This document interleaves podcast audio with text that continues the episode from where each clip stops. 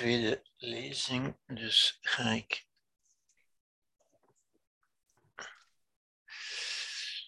even naar. Ja, dus dit is waar we. Dus we zijn nog altijd, na de vorige keer, zijn we nog altijd aan het onderste departement van onze psyche, zou ik zeggen, ja, in het biologische script. En we hadden het over de cognitieve stijl, dat hebben we gehad vorige keer. En we waren bezig met de reproductieve strategieën van de mens. En daar gaan we deze keer mee verder. En ik ga meteen naar de betreffende dia. Dat was deze. Voilà. Dus we hadden gezegd vorige keer dat de reproductieve stijl, zeg maar de seksualiteit van de man, eigenlijk relatief eenvoudig is. Daar staat een aan-uitknop. Terwijl die van de vrouw toch eigenlijk een beetje gecompliceerder is. Daar zijn verschillende knoppen die juist moeten staan voor voor het goed zit. En daar komt ook een handleiding bij, natuurlijk. Ja, oké. We gaan daarmee door deze keer, want er valt nog heel wat te zeggen. We hebben nog heel wat uh, te bespreken, natuurlijk. Ja. Het evolutionair belang van seksuele selectie, daar, daar gaat het eigenlijk over. Dus u weet, de eerste, um, eerste selectie is de natuurlijke selectie. Dat wil zeggen, je moet overleven om te kunnen, uh, om te kunnen evolutionair succesvol zijn. Evolutionair succesvol zijn wil zeggen je genen doorgeven aan de volgende generatie. Ja. Het gaat niet, dat heb ik een aantal keren benadrukt, het gaat er niet over of je dat ook fijn vindt of niet. Daar gaat de evolutie niet over. Het gaat over het doorgeven van je informatie, je genetische informatie, in de, gene, in de genenpool, zoals men dat noemt. Ja aan de volgende generatie. En dus de eerste selectie is de natuurlijke selectie. Dat wil zeggen, je wordt getest. Je moet een examen afleggen over je overleving. De survival of the fittest, zoals Darwin dat noemt. Maar de tweede, om evolutionair te kunnen blijven leven, moet je seksueel geselecteerd worden. Dat wil zeggen, je moet een partner vinden en je moet ook door een partner geselecteerd worden. Ja? om tot voortplanting te kunnen komen natuurlijk. Ja. En dan is het cliché een beetje, en het is een cliché, maar er zit toch iets van waarheid in ook, dat het mannelijk patroon eruit bestaat dat mannen liefde geven in ruil voor seks en dat vrouwen seks geven in ruil voor liefde. Ja. Het, het cliché is, maar er zit iets van waarheid in natuurlijk, hè, dat mannen meer geïnteresseerd zijn in seks en dat ze liefde geven om seks te krijgen, terwijl vrouwen meer geïnteresseerd zijn in liefde, ja, met alles wat, daar, wat daarbij hoort, die verschillende knoppen natuurlijk, en dat ze seks geven in ruil voor liefde. Ja, dat is natuurlijk niet helemaal waar, maar er zit ook iets van waarheid in, zoals we nog zullen zien natuurlijk. Hè. Vrouwtjes tonen, ja, om seks te krijgen, om mannetjes te interesseren, tonen vrouwtjes zich. Dat zie je ook bij dieren. Dit, dit zie je allemaal ook bij dieren natuurlijk. Hè.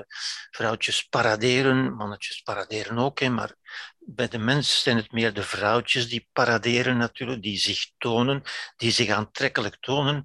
En de mannetjes die daar naar kijken natuurlijk, hè, die, die visuele ingesteldheid van de man, waar we het nogal over gehad hebben.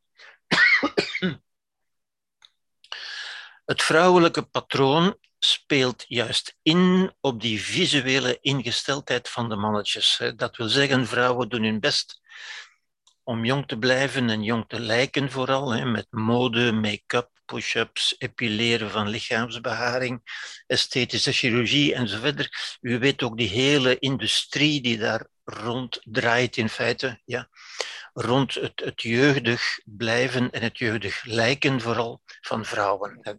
Dat is toch meer een vrouwenzaak dan een mannenzaak, denk ik. Ik denk dat iedereen het daarmee eens zal zijn. Ja. De mens is overigens, en dat is een belangrijk, een interessante waarneming, ja. De mens is de enige diersoort waar vrouwtjes permanent opgezette borsten hebben. Ja? En dat is heel merkwaardig. Ja? En men vergelijkt dat met de, de staart van de pauwen, de pauwenstaart, of het hertengewei, die allebei alleen maar als functie hebben van het andere geslacht aan te trekken en te interesseren. Ja. Alhoewel dat in feite nadelig is. Ja? Nadelig voor hun eigen bewegelijkheid, hun eigen overleving. Ja, de pauwenstaart is een heel vervelend iets voor dat dier ja, en heeft alleen maar als functie van, van op te vallen, de aandacht te trekken. Idem voor het gewei van herten. Ja. Wel, bij vrouwen is dat zo met, met de borsten vooral. Ja. Bij andere dieren, u weet waar borsten voor dienen natuurlijk, die dienen voor het, het voeden, het zogen van jonge dieren. Bij andere dieren worden die borsten groter als dat nodig is, als er jongen zijn die gezoogd moeten worden. En daarna nemen die terug een normale vorm aan. De mens is de enige diersoort waar vrouwtjes permanent opgezette borsten hebben, zoals u kunt zien. Ja. Ik vertel u daarmee niks nieuws natuurlijk, dat is nogal, nogal duidelijk. En dat is ook overal in onze cultuur aanwezig. Ja. En een onderwerp van veel belangstelling voor mensen. Ja zoals u kunt zien, ze zijn niet altijd zo groot natuurlijk. Hè. Ze kunnen ook wat. Ja. En dat is geen persoonlijke keuze. Ja, dat is gewoon zo. En, en vrouwen hebben daar soms ook wel eens last van als die wat groot uitvallen. Zeker op later leeftijd uh, is dat voor vrouwen best lastig soms. Ja. En het enige functie die dat heeft, is van, natuurlijk van de aandacht te trekken.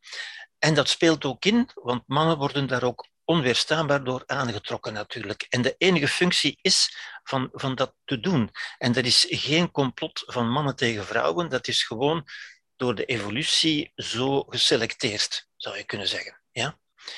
Dus we kunnen zeggen, mannen en vrouwen lezen in zekere zin elkaars lichaam en lichaamssignalen in de vorm van kleding, make-up, gedrag enzovoort. En veel daarvan is afgestemd op de seksuele selectie, in de smaak vallen van het andere geslacht en leden van het andere geslacht aantrekken natuurlijk. Hè. Dat is een kwestie van co, men noemt dat co-evolutie. De vrouwelijke kenmerken zijn evolutionair precies bedoeld om aandacht te trekken en gezien te worden. Ja? Ook bij dieren, ook bij de mens.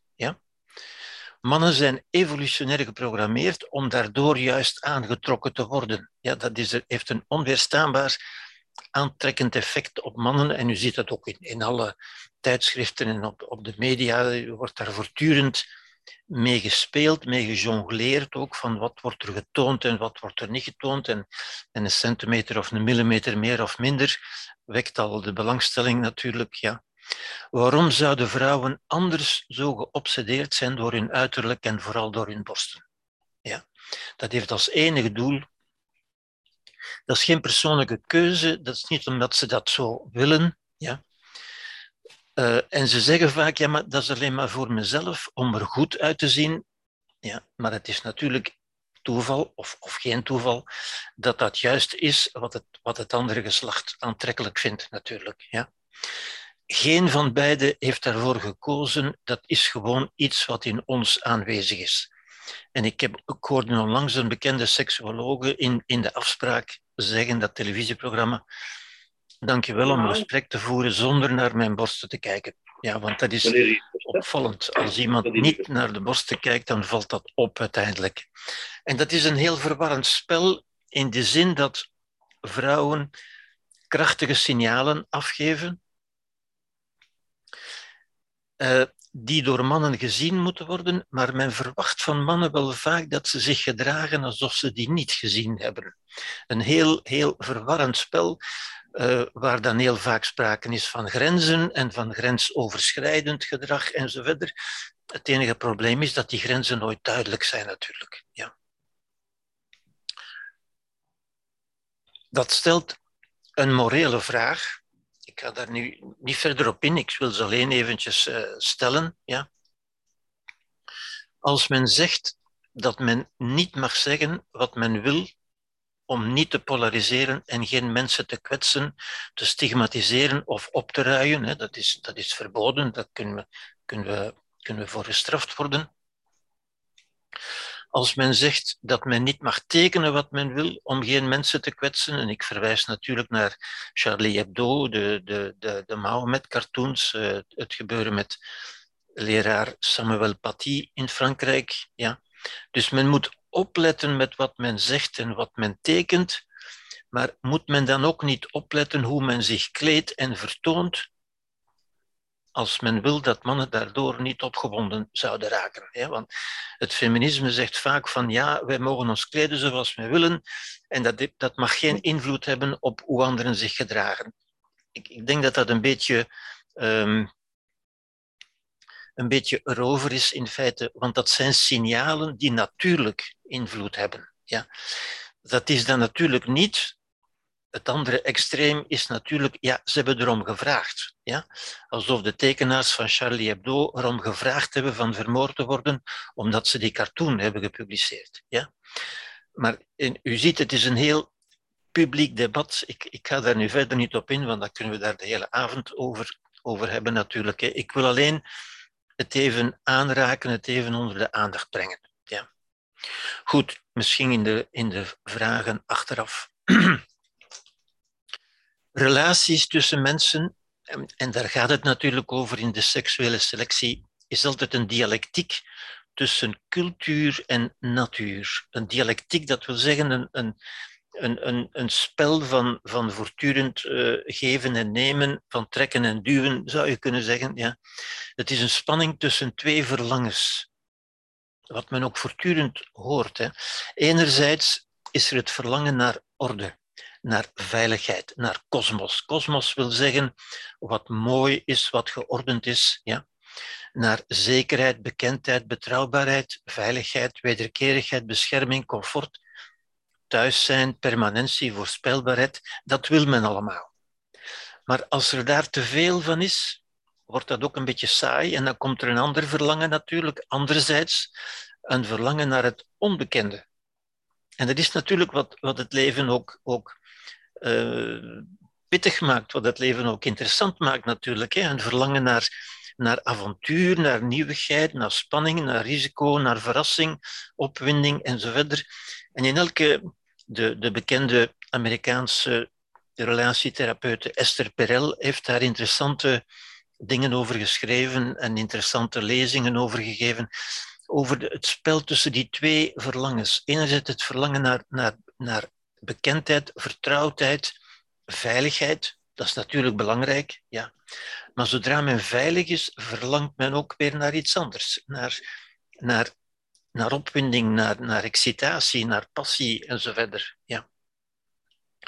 En mensen proberen die twee tegenstrijdige verlangens te verzoenen in één relatie, natuurlijk. En daar zit natuurlijk heel veel van de, van de dynamiek van, van het plezier, maar ook van, van de tragiek soms van, van vele relaties natuurlijk. Ja.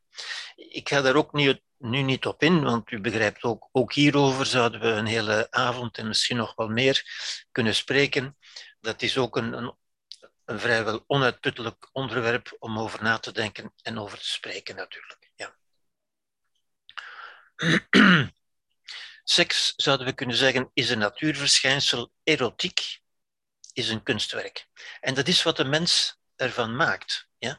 De mens maakt van die basale biologische behoeften, maakt die eigenlijk een soort kunst. En dat is het geval met vele kunst natuurlijk. Dat is een cultuurverschijnsel. Ja? De erotiek, waar, waar we het nu ook over hebben hier, ja?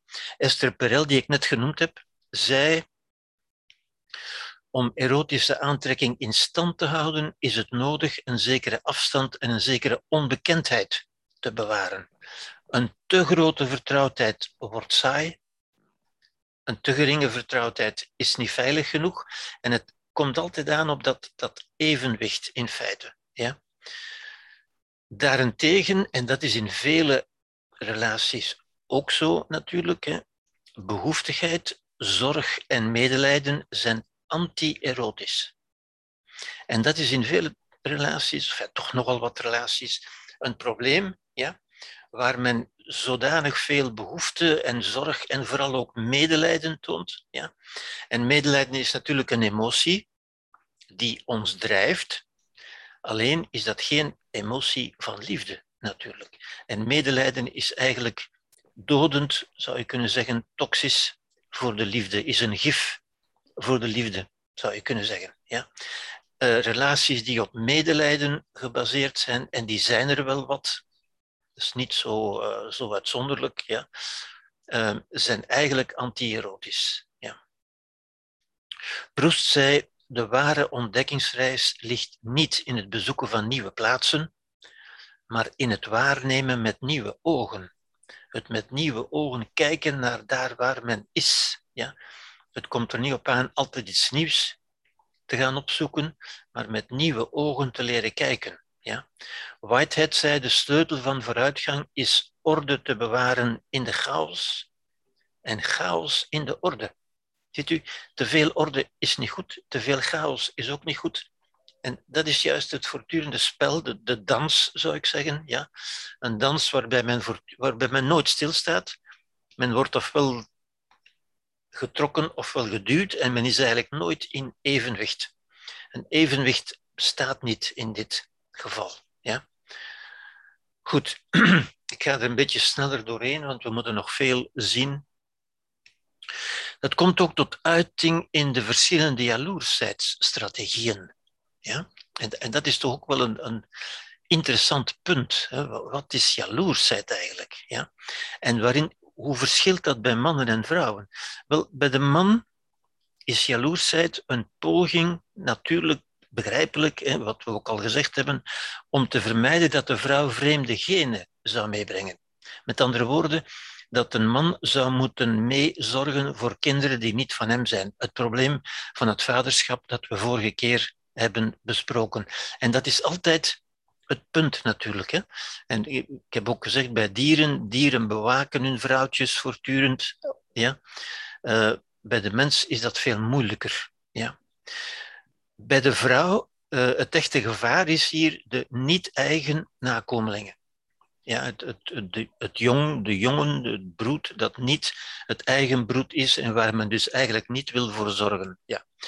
Bij vrouwen is jaloersheid een poging om het verlies van bescherming en bestaanszekerheid te vermijden. En dat is helemaal iets anders. Ja? Uh, dat is natuurlijk minder nu het geval, ik kom daar dadelijk op terug, maar dat was wel het geval in, in lang vervlogen tijden, in de tijd waar wij ontstaan zijn, waar vrouwen meestal of heel vaak ofwel zwanger waren ofwel borstvoeding gaven en dus kwetsbaar waren en, en onzeker in hun bestaan en waar ze dus afhankelijk waren van een man om te zorgen voor, voor bescherming en voor voedsel. Ja? En bij een vrouw is dat veel belangrijker. Ja? Want tenslotte, voor vrouwen zijn er weinig echte problemen als een man seks heeft met andere vrouwen. Wat verliest zij daarbij? Eigenlijk niet veel. Ja? Een man wel. Als een vrouw seks heeft met een andere man, kan het zijn dat ze met kinderen thuiskomt die niet van hem zijn. Wat verliest een vrouw daarbij? Eigenlijk niets. Ja? Dat hij iets doet met een andere vrouw, daar, daar heeft zij eigenlijk geen last van. De echte reden, de echte angst, en, en men ziet dan ook dat er vele culturen zijn waar, waar verschillende vrouwen bij één man zijn, en vrouwen hebben daar minder problemen. Men komt nooit het omgekeerde tegen. Vrouwen kunnen daar tegen. Mannen kunnen daar, worden daar gek van, kunnen daar niet, absoluut niet tegen. Ja. Behalve het echte gevaar voor een vrouw is het verlies van bescherming en bestaanszekerheid. Daar kwam het voor een vrouw op aan. Niet alleen voor haarzelf, maar ook voor haar kinderen natuurlijk. Ja? Evolutionaire patronen, die patronen die ik nu net besproken heb, zijn echter slecht aangepast aan de huidige culturele realiteit. Die patronen komen uit een natuurlijke omgeving, terwijl wij nu in een culturele omgeving, die helemaal anders is. Ja? Wat is de huidige realiteit? Wel, de sociale zekerheid, het bestaanszekerheid, is nu een recht geworden. Dat wil zeggen, dat is gesocialiseerd. Ja? Dat maakt dat vrouwen niet meer afhankelijk zijn van een man. Om te kunnen overleven, om voedsel te krijgen, om veilig te zijn, dat is allemaal sociaal geregeld. Vrouwen hebben recht op kinderbijslag en dat soort dingen, die natuurlijk niet bestonden in de natuur, maar wel in hun cultuur. En dat maakt die zaak helemaal anders. Het is gewoon een recht. De, samenleving zorgt daarvoor. Ja? Daardoor staat de rol van de man eigenlijk onder druk. Ja, want zijn rol is, is minder duidelijk geworden. Hij is niet meer die, die sterke beschermer van die vrouw. Ja, die vrouw is daarmee veel onafhankelijker geworden. Ja. Nogmaals, huidige realiteit. De evolutionair mannelijke waarden de, in de natuur, de klassieke mannelijke waarden, de viriliteit, de kracht, de heldhaftigheid, vechtlust, agressiviteit, dominantie en zo verder, zijn veel minder nodig dan vrouwelijke waarden. In onze samenleving is er minder behoefte aan, aan heldhaftigheid, aan vechtlusten, aan agressiviteit, dan aan zorg en communicatie die vrouwelijke waarden zijn. Nog een punt dus, waardoor de mannelijkheid, de man, zich vragen stelt. Hè? Waar kan een man nog een held zijn, tenzij op het voetbalveld? Ja, ik overdrijf natuurlijk een beetje, maar niet zoveel. Ja? Dat is ook de grote aantrekkingskracht, denk ik, van het hele voetbalindustrie, zou ik zeggen. Ja? De feminiserende samenleving, dat wil zeggen een samenleving waar vrouwen steeds meer op de voorgrond komen en steeds meer functies vervullen, dwingt de man zijn rol te herzien. Ja? En dat is voor vele mannen een probleem. Dat is voor de man, zouden we kunnen zeggen in het algemeen, een probleem, want zijn, zijn natuurlijke rol, namelijk van de held uit te hangen en van agressief te zijn en te domineren, wordt niet meer aanvaard. Ja? Hij moet met andere woorden een andere rol gaan bedenken, gaan vinden. Ja? Bij vrouwen is dat veel minder het geval, want zorg en communicatie, dat is niet veranderd, dat is nog altijd gebleven. Integendeel, dat is nu nog belangrijker geworden. Ja?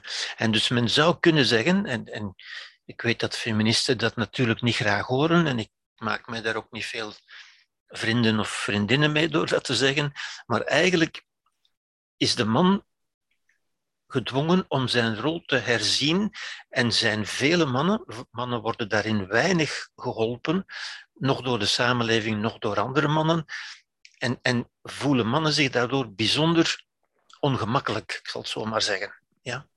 Goed, ook dat is een punt waar we natuurlijk uitgebreid zouden kunnen op ingaan, maar ja, ik, ik, ik raak het maar even aan om, misschien kunnen we daar straks verder op ingaan.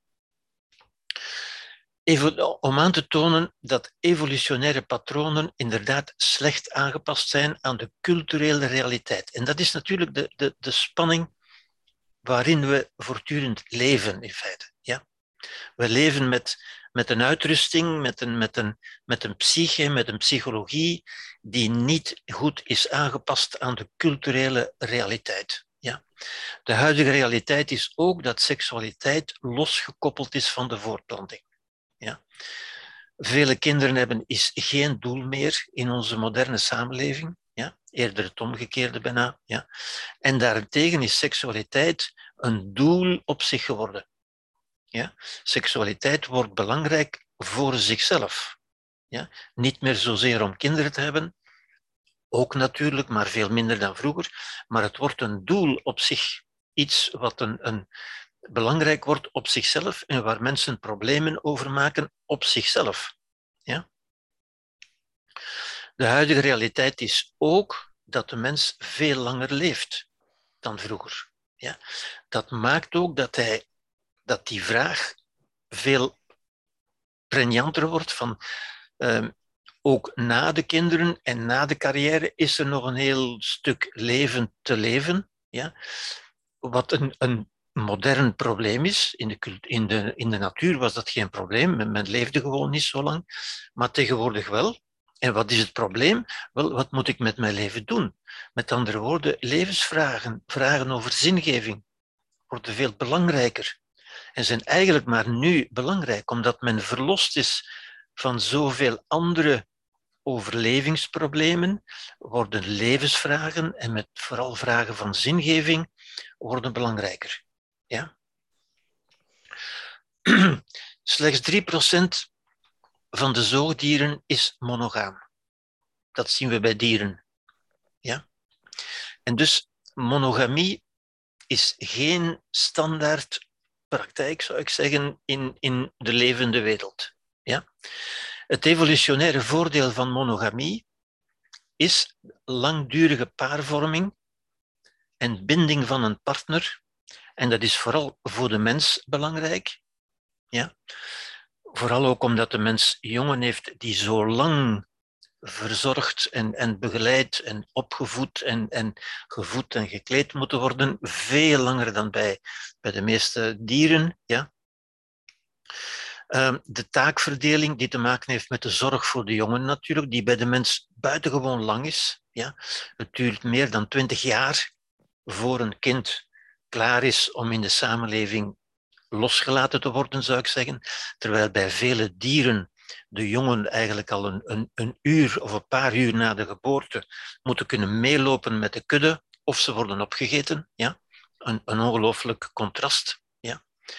Maar ook zorg voor voedsel en veiligheid. Dus ja, die taakverdeling, die weer in de natuur zo belangrijk was, maar die in de cultuur ook weer veel minder belangrijk wordt natuurlijk. Ja? En dus er is frequent, ook bij de dieren, ja, extramaritale seks. Bij de mens wordt dat veel meer een probleem dan bij dieren. Bij dieren is dat, is dat frequent natuurlijk. Hè. Met als bedoeling, dat hebben we vorige keer ook gezegd, de verspreiding van genen in de biosfeer, in de levende wereld. Ja. Biologische, de enige biologische moraliteit, als we dat zo zouden kunnen noemen, maar die is eigenlijk ingebouwd, dus dat is geen bewuste moraliteit, is het incestverbod. Ja. En ook bij dieren, dat is heel merkwaardig, ook bij dieren zien we dat. Ja. Ook bij de mens bestaat dat natuurlijk, hè, maar bij de mens is dat, is dat bewuster geworden. Maar ook bij dieren zien we dat men niet seksueel aangetrokken wordt, verliefd dus. Ja. Men wordt niet verliefd op nestgenoten. Mensen worden normaal niet verliefd op hun broer of zus. Ja? En ook dat, dat is een stukje natuur dat in ons aanwezig is. Dat is niet alleen verboden, maar we hebben daar eigenlijk weinig problemen mee. Weinig mensen, het komt wel voor, maar het is toch zeldzaam, dat mensen verliefd worden op hun broer of op hun zus. Ziet u, dat is te vertrouwd, dat is te bekend, dat is niet prikkelend genoeg, dat is niet, niet anders genoeg natuurlijk. Ja? Goed, als we over die reproductieve stijl nog één ding zouden zeggen, ja, waarom monogamie? Men kan zich die vraag ook stellen, waarom monogamie? Ja.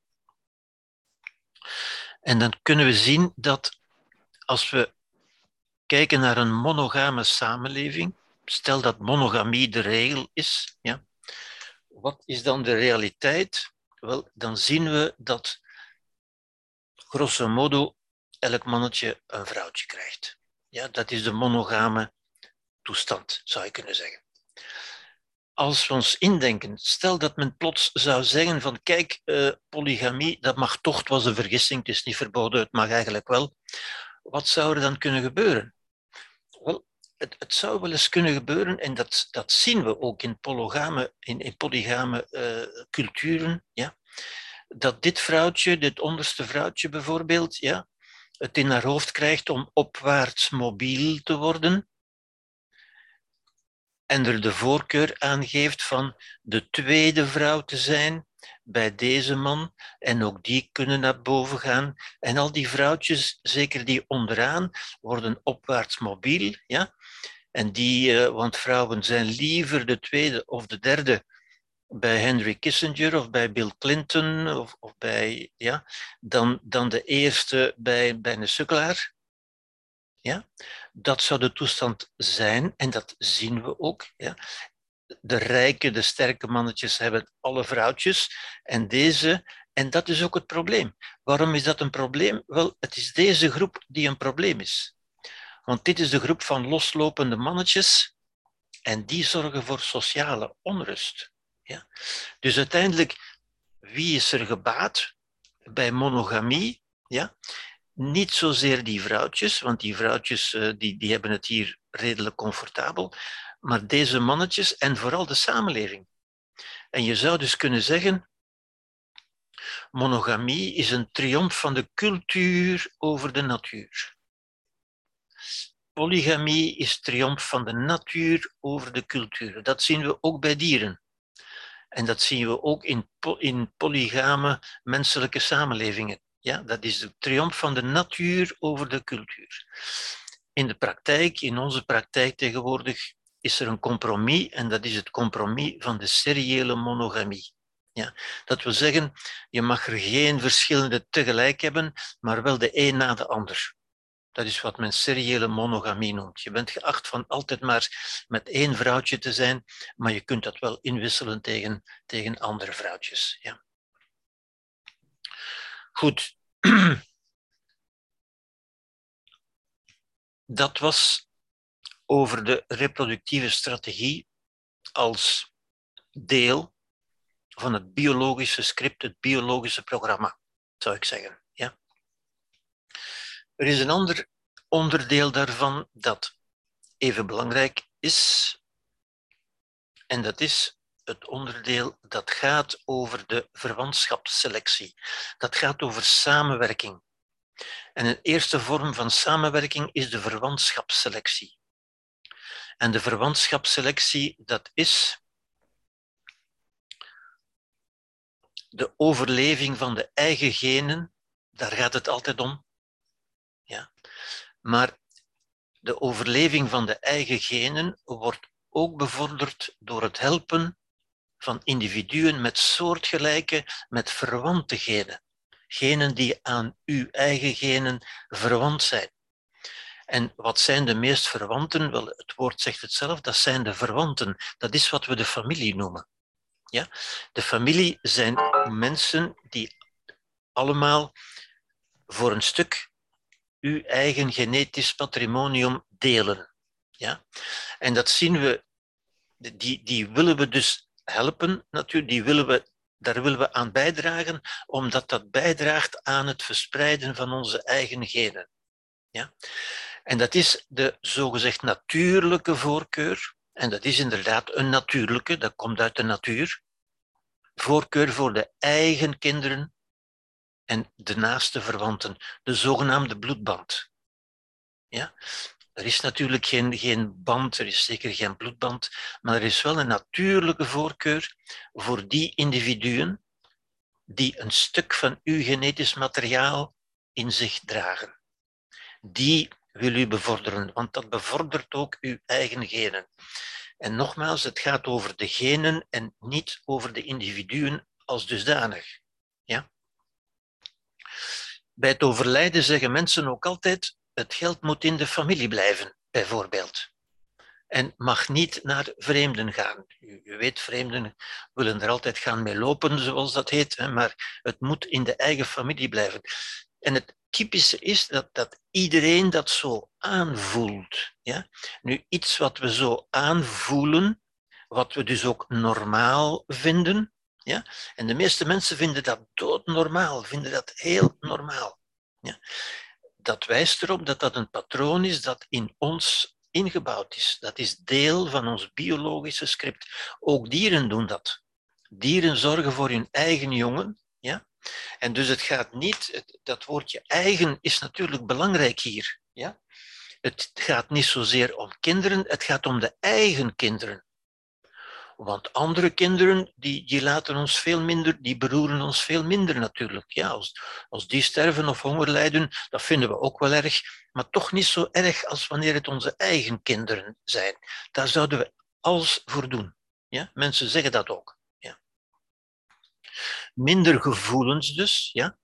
En gevoelens zijn wat spontaan opkomt, Ja?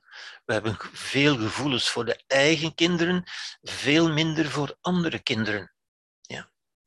Minder belangstelling ook, hè, gevoelens dus, voor niet-verwanten, mensen die niet tot de familie behoren, of ook voor niet-productieve, dat wil zeggen oudere individuen.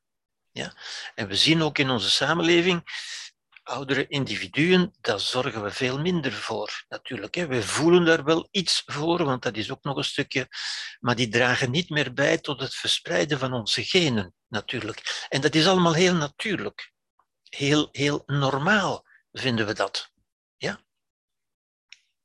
Ook het langer leven is natuurlijk, eh, zorgt voor crisissen, voor de reproductiecrisis, daar ga ik nu ook niet, niet verder op in. Ja. Goed, dus dat is de, daar moet ik niet zoveel over zeggen, want dat is voor de meeste mensen heel duidelijk. Ja? Dat voelen we zo, dat is spontaan. En het, enige waar we kunnen over nadenken is dat we dat zo voelen, ja? omdat dat ons biologische script is. Dat wijst naar dat script natuurlijk. Maar een interessanter onderwerp is in feite de samenwerking die we bij mensen ook zien en die voor een stuk het succes van de mens zijn hebben uitgemaakt. Dat wil zeggen, we moeten ook, of we kunnen best ook, we, moeten dat niet, moeten is een te groot woord, maar we, we willen ook, en het is in ons voordeel, van samen te werken met niet-verwante verwante mensen. Ja? Mensen die niet tot de familie zijn. En dan verandert die strategie helemaal. Daar gaan we niet spontaan iets voor doen, maar er, gaan, daar zal heersen wat men noemt wederzijds altruïsme. Ja? Dat we zeggen samenwerking met niet-verwanten op basis van wederzijds eigenbelang. Ja. En daar zijn toch een paar interessante dingen over te zeggen. Ja. Samenwerking met niet-verwanten op basis van wederzijds eigenbelang. Ja? Um, ook dat is een woord dat mensen niet zo graag horen. Mensen doen zich graag voor als altruïst. Ja? Maar in feite gaat het altijd over eigenbelang natuurlijk. Ja? Mensen houden elkaar voortdurend in de gaten, mensen en ook dieren. Ja? En bewijzen diensten aan wie hen diensten heeft bewezen. Dat is het ontstaan van vrienden, coalities, samenwerkingsverbanden enzovoort. Ja? Het bewijzen van diensten ja? Dat zien we ook heel duidelijk bij, bij, bij apen bijvoorbeeld, bij primaten, bij chimpansees, bij gorillas, ja? maar ook bij vele andere dieren. Ja? En mensen houden dat ook scherp in de gaten. Ja? Bestraffend gedrag naar wie tekortschiet, en tekortschiet, dat wil zeggen wie een bewezen dienst niet retourneert wie niet opnieuw een dienst bewijst. En dat zien we ook heel duidelijk bij, bij dieren. Ja? Um, en een voorbeeld daarvan, of nee, een voorbeeld niet, een, een manier om dat te begrijpen, is wat men noemt het prisoner's dilemma. Dat ik u dadelijk zal uitleggen. Ja. Het prisoner's dilemma is, is een gedachtenspel waardoor dat heel duidelijk wordt. Ja. En het verhaal, het, het gedachten-experiment gaat als volgt. Oh ja, dit is bij dieren, ik had dit nog niet getoond, maar dit is ook interessant. Ja. Um, de meeste mensen gaan dit wel kennen. Het is interessant omdat het over dieren gaat en omdat men ziet hoe dat bij dieren, dieren die daar niet over nadenken, dat is belangrijk natuurlijk, want die kunnen daar niet over nadenken, hoe dat ontstaat. Ja? Het, het experiment is als volgt. Het zijn twee dieren, twee aapjes, twee kapucijnaapjes, in een hok, maar die, die elkaar kunnen zien, elk in hun eigen hok. Dit is de experimentator. Ja? En het bestaat eruit dat die dieren geleerd hebben dat als ze iets doen, met name een steentje geven aan die experimentator, dat ze dan een stukje fruit terugkrijgen. En om te beginnen krijgen ze allebei een stukje, een stukje um, komkommer, wat ze lekker vinden, en dat, dat gaat heel goed, tot, en u zult dat zien in het filmpje, tot op een bepaald moment die um, experimentator, die onderzoeker, aan één van die aapjes iets anders geeft, waardoor de andere zich benadeeld gaat voelen. Ja? Ik laat het u even zien. Dus dat is het spel, een stukje komkommer, ja. En die eet dat rustig op en dat is oké natuurlijk, hè, ja. Maar aan de ander geeft hij een druif. Een druif die nog veel lekkerder is natuurlijk. Ja? En deze heeft dat gezien en nu krijgt hij weer een stukje komkommer en hij weet niet wat hem overkomt en hij gooit dat stukje komkommer terug en hij maakt zich razend, ja? omdat hij niet krijgt wat de ander... De ander gaat gewoon rustig door en deze wint zich op. Ja? En het interessante hierbij is natuurlijk dat u hier ziet hoe geweld ontstaat. Dat ontstaat gewoon in die dieren. Ja? Dat is niet omdat ze erover nagedacht hebben en dat niet eerlijk vinden, die vinden er niks van, maar het ontstaat in die dieren. En dat is het interessante. Zo ontstaat het bij de mens ook. Dat is het dier in ons. Ook wij worden kwaad als we niet krijgen wat we vinden waar we recht op hebben. Ja? Vandaar de, de, de vele vechtscheidingen en de erfeniskwesties enzovoort. Ja? Ook het gedrag van, van Poetin en van andere dictators kun je op die manier zien. Geweld ontstaat telkens als iemand zich onterecht beoordeeld vindt, uh, uh, onterecht uh, behandeld vindt. Als men vindt dat het niet rechtvaardig is. Ja? Goed. Emoties zijn de motor van oorlog en geweld. Redelijkheid is de motor van beschaving, zou ik zeggen. Ja? Emoties ontstaan gewoon in ons, ook in de mens. Ja? En kunnen gemakkelijk tot oorlog en geweld leiden. Het is alleen als door onze redelijkheid, daar kom ik later op terug natuurlijk, kunnen we dat anders doen. Oorlog en geweld staat tegenover beschaving. Beschaafd gedrag is geen oorlog en geweld. Oorlog en geweld, wat, wat we nu zien natuurlijk, is geen beschaafd gedrag, is eigenlijk dierlijk gedrag. Ja. Oké, okay. het prisonersdilemma is als volgt. Maak dat een beetje duidelijker, maak dat een beetje explicieter. Ja? Stel je voor dat jij en een andere persoon, twee personen, ja, zoals die twee aapjes, hè, allebei beschuldigd zijn van een misdrijf en geïsoleerd in twee afzonderlijke cellen opgesloten in afwachting van een proces. Dus je bent allebei verdacht, opgepakt, opgesloten, ja, en in afzonderlijke cellen. Je kunt niet met elkaar praten, dat is belangrijk. En de procureur stelt u iets voor. En hij doet dan allebei hetzelfde voorstel. En hij zegt, kijk, als jullie geen van beiden bekennen, dan krijg je allebei één jaar. Want ik heb niet genoeg bewijs om jullie langer op te sluiten. Ja, dan, dan geef ik jullie, kan ik jullie maar één jaar geven. Als jullie allebei bekennen, onafhankelijk van elkaar natuurlijk, hè, maar als, als geen van beiden bekend, krijgen jullie allebei één jaar. Als jullie allebei bekennen, krijgen jullie allebei drie jaar. Als je dus je, je het misdrijf toegeeft, krijg je drie jaar. Ja. Maar, zegt hij, en dat is natuurlijk de de truc, zou ik zeggen. De, de, de, hier komt de aap, de aap uit de mouw, bij wijze van spreken. Als nu één van beiden bekent, dan krijgt degene die bekent de vrijspraak en de andere krijgt dan tien jaar. Ziet u? Als één van beiden bekent terwijl de andere blijft ontkennen, dan krijgt degene die bekent vrijspraak en wie bekend krijgt tien jaar. Ja?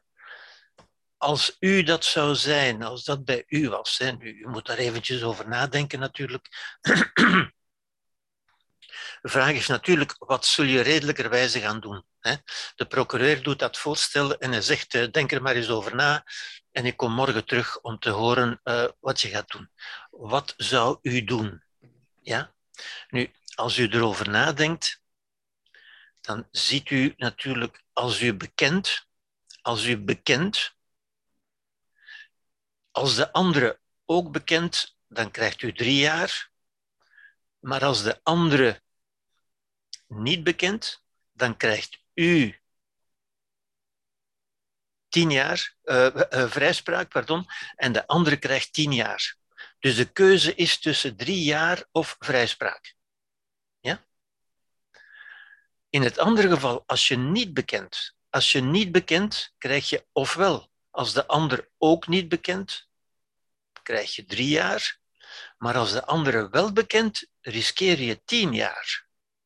Dus als u dat doorhebt, als je bekend heb je drie jaar of vrijspraak, als je niet bekend heb je drie jaar of tien jaar. Wel, dan is uw keuze snel gemaakt eigenlijk. Hè? Ja? En u ziet, dit is toch de voordeligste, want dit is de keuze tussen drie jaar of nul jaar vrijspraak. Ja. Dit is de keuze tussen drie jaar of tien jaar. Dus hier is uw risico veel groter, dus u gaat nadenken en u gaat bekennen. Ja? Maar u moet daarbij bedenken, de ander gaat ook nadenken en gaat tot dezelfde conclusie komen. En dus die gaat ook bekennen, want die denkt juist hetzelfde. Ja? Dus u gaat eindigen met allebei bekennen. Dat wil zeggen dat u allebei drie jaar gaat krijgen. Ja? Het gaat een beetje snel, u moet daar inderdaad eens een keer over nadenken. Ja. Um, ik heb het hier een beetje in een schemaatje gezet. A en B zijn de twee. Dat is bekennen, niet bekennen. Ziet u, als u allebei niet bekend, krijgt u allebei één jaar.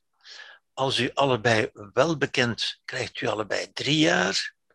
Als er ene bekend en de andere niet, krijgt u, als u bekend en de andere niet, krijgt u nul jaar vrijspraak. Als u niet bekend en de andere wel, dan krijgt u tien jaar. En dus dan ziet u, als u gaat nadenken, als ik beken, heb ik de keuze, wat kan er dan gebeuren? Afhankelijk van wat de ander doet, kan ik drie jaar of vrijspraak krijgen. Als ik niet beken, riskeer ik één jaar of tien jaar. Dus u komt tot dezelfde conclusie. Dus we kunnen zeggen, tien jaar, dat is als u goed gelovig bent geweest. Ja? Dat is de naïviteit, dat is een eenmalig verlies. Dat is niet stabiel, dat kunt u maar één jaar doen. Nul jaar, dat is de oplossing van egoïsme. Ja? Dat wil zeggen, ik ga proberen en hopen dat de ander, en dan kom ik er, dan kom ik er vanaf, en de ander heeft tien jaar. Dat kunt u maar één keer doen, want dan bent u uw reputatie kwijt. Hier bent u naïef, hier bent u een egoïst. U kunt het allebei maar één keer doen en dan niet meer. De enige stabiele oplossingen zijn, die ik daarnet heb gezegd, hè, als u allebei nadenkt, dan gaat u deze oplossing kiezen, redelijkerwijze. Dat is de beste oplossing bij wantrouwen en zonder communicatie. Maar dit zou zijn de beste oplossing, de optimale oplossing. Ja? U ziet, de optimale oplossing zou zijn als u allebei niet bekend. Want dan komt u er allebei vanaf met één jaar. Dat is de beste oplossing. Ja. Waarom wordt die oplossing niet gekozen? Wel, omdat u niet met elkaar kunt afspreken. Als u met elkaar zou kunnen afspreken van laten we allebei niet bekennen, als we allebei zwijgen, dan krijgen we maar één jaar. En dat is de beste oplossing maar die is maar mogelijk als u elkaar vertrouwt. Ziet u? Ja?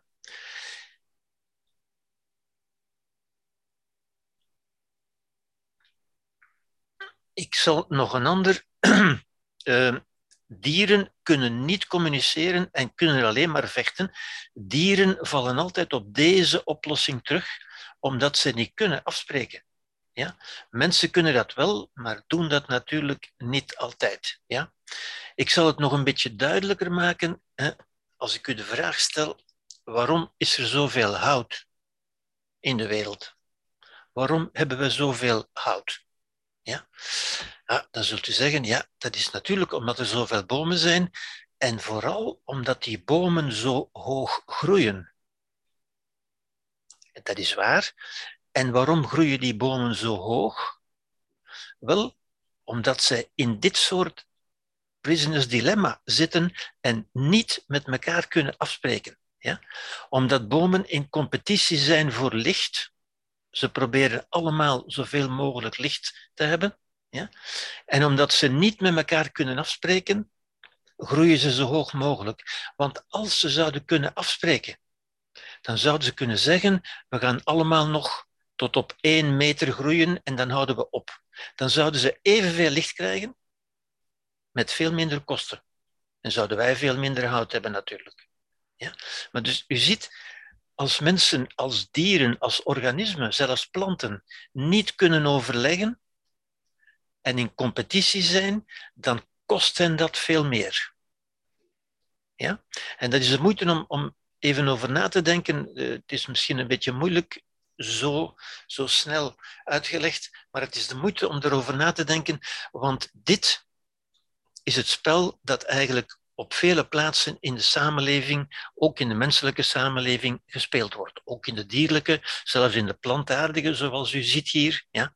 Als die bomen zouden kunnen overleggen en zouden zeggen, oké, we spreken af om nog tot één meter te groeien, dan zouden ze evenveel licht hebben voor veel minder kosten.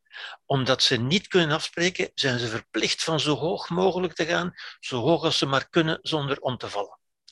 Nu, dat is een situatie die zich op vele plaatsen voordoet, in, in overal waar competitie is en bijvoorbeeld competitie en dure reclame. Waarom zien we zoveel reclames? Omdat al die ondernemingen in competitie zijn.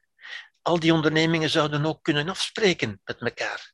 Als ze zouden afspreken van oké, we gaan nog één reclame per week doen, dan zouden ze evenveel verkopen als nu, met veel minder kosten. Het is omdat ze elkaar wantrouwen. Ja? En het wantrouwen is van, ja, maar er zal er ene gebruik van maken en dan heeft die alle klanten. Ja? Dat is ook de, de wapenwetloop natuurlijk, hè, omdat ondernemingen elkaar niet vertrouwen. Ook mensen vertrouwen elkaar niet, tenzij ze verwanten zijn natuurlijk. Hè. Uw broer die vertrouwt u wel, uw kinderen die vertrouwt u ook. Maar anderen, de zogenaamde vreemden, die vertrouwen we niet. Ja? En dus daar wordt dit spel gespeeld. Ja? Waarom is er zoveel wapenwetloop? En de wapenwetloop uh, die, die nu weer terug begint natuurlijk, hè, die, maar die vorige eeuw in de Koude Oorlog ook ongekende vormen aannam. En die wapenwetloop is eigenlijk beëindigd door Gorbachev en Reagan in der tijd, door dit soort overwegingen, door er zo over na te denken, door te gaan inzien, door geleidelijk vertrouwen op te bouwen en af te spreken. Van als jij die wapens opgeeft, dan zal ik ook wat wapens opgeven. En, en dan doe jij weer dat en dan doe ik weer dat. En men bouwt vertrouwen op. En als men vertrouwen opbouwt en tot een afspraak komt, dan kan men met veel minder wapens of met veel minder reclame of met veel minder competitie eenzelfde resultaat bereiken. Net zoals die twee gevangenen in het prisoners dilemma. Als ze zouden kunnen afspreken, maar dat is natuurlijk de, de, het vernuft van de, van de procureur, dat hij ze afzonderlijk heeft opgesloten. Ja? En dus ze kunnen niet afspreken. Maar u ziet hier, hieruit ook het belang van overleg. Ja? Zonder overleg komt er oorlog. Niet alleen tussen die twee aapjes, maar ook tussen Rusland en Oekraïne en ook tussen de Joden, de, de Israëli's en de Palestijnen en, en zo verder. Ja? Oorlog ontstaat op deze manier uit wantrouwen voor de ander. Ja? Als men zou kunnen afspreken, en u ziet, dat is wat de mens kan. Dieren kunnen dat niet, bomen kunnen dat ook niet. De mens kan dat wel. Inzien, begrijpen, de redelijkheid. Van we kunnen, als we met elkaar afspreken, met elkaar spreken en afspreken, ja? kunnen we met veel minder kosten, met veel minder leed en veel minder onheil hetzelfde resultaat bereiken. Ja? En de wapenwetloop begint nu weer opnieuw natuurlijk. U ziet, u ziet nu weer, heel Europa is zich aan, aan het bewapenen, omdat men de Russen niet meer vertrouwt. Ze hebben hun vertrouwen ook verspeeld natuurlijk. Ja? Vertrouwen is altijd veel gunstiger, maar is gevaarlijk. Waarom is dat gevaarlijk? Wel, omdat iemand van dat vertrouwen misbruik kan maken. Ja? En daarom zijn we ook zo, zo, zo genadeloos. Daarom straffen we ook zo mensen die misbruik maken van vertrouwen. Misbruik van vertrouwen is, is iets wat we, wat we echt verafschuwen, waar we keihard tegenin gaan. Ja? omdat dat juist de kosten opdrijft voor iedereen. Ja? Ik hoop dat u dat hier dat u dat begrijpt. Het, het, het, voorbeeld met het hout is eigenlijk heel duidelijk. Ja? Als die bomen zouden kunnen afspreken. Ja? Maar het is ook met, met, met competitie tussen ondernemingen of met de wapenwetloop tussen, tussen naties heel duidelijk dat met vertrouwen men veel minder kosten zou maken, met veel minder moeite een gelijkaardig resultaat zou kunnen bereiken uiteindelijk. Ja. En nogmaals, emotie is de motor van oorlog, redelijkheid is de motor van beschaving. Ja. Beschaving is vertrouwen, creëren. Ja. Maar het is ook altijd gevaarlijk. Ja. Omdat de ander vertrouwen is en blijft een, een, een moeilijke zaak. Ja? Kan ik hem wel vertrouwen? En dus naarmate mensen verder van ons afstaan, hebben we er minder vertrouwen in. Naarmate ze dichterbij staan, als het, als het verwanten zijn, hebben we normaal veel vertrouwen, hè, want in familieleden kun je, toch, kun je toch vertrouwen. Op vrienden ook nog voor een stuk, maar naarmate de, de kring groter wordt en mensen verder van ons afstaan, hebben we minder en minder vertrouwen natuurlijk. Ja.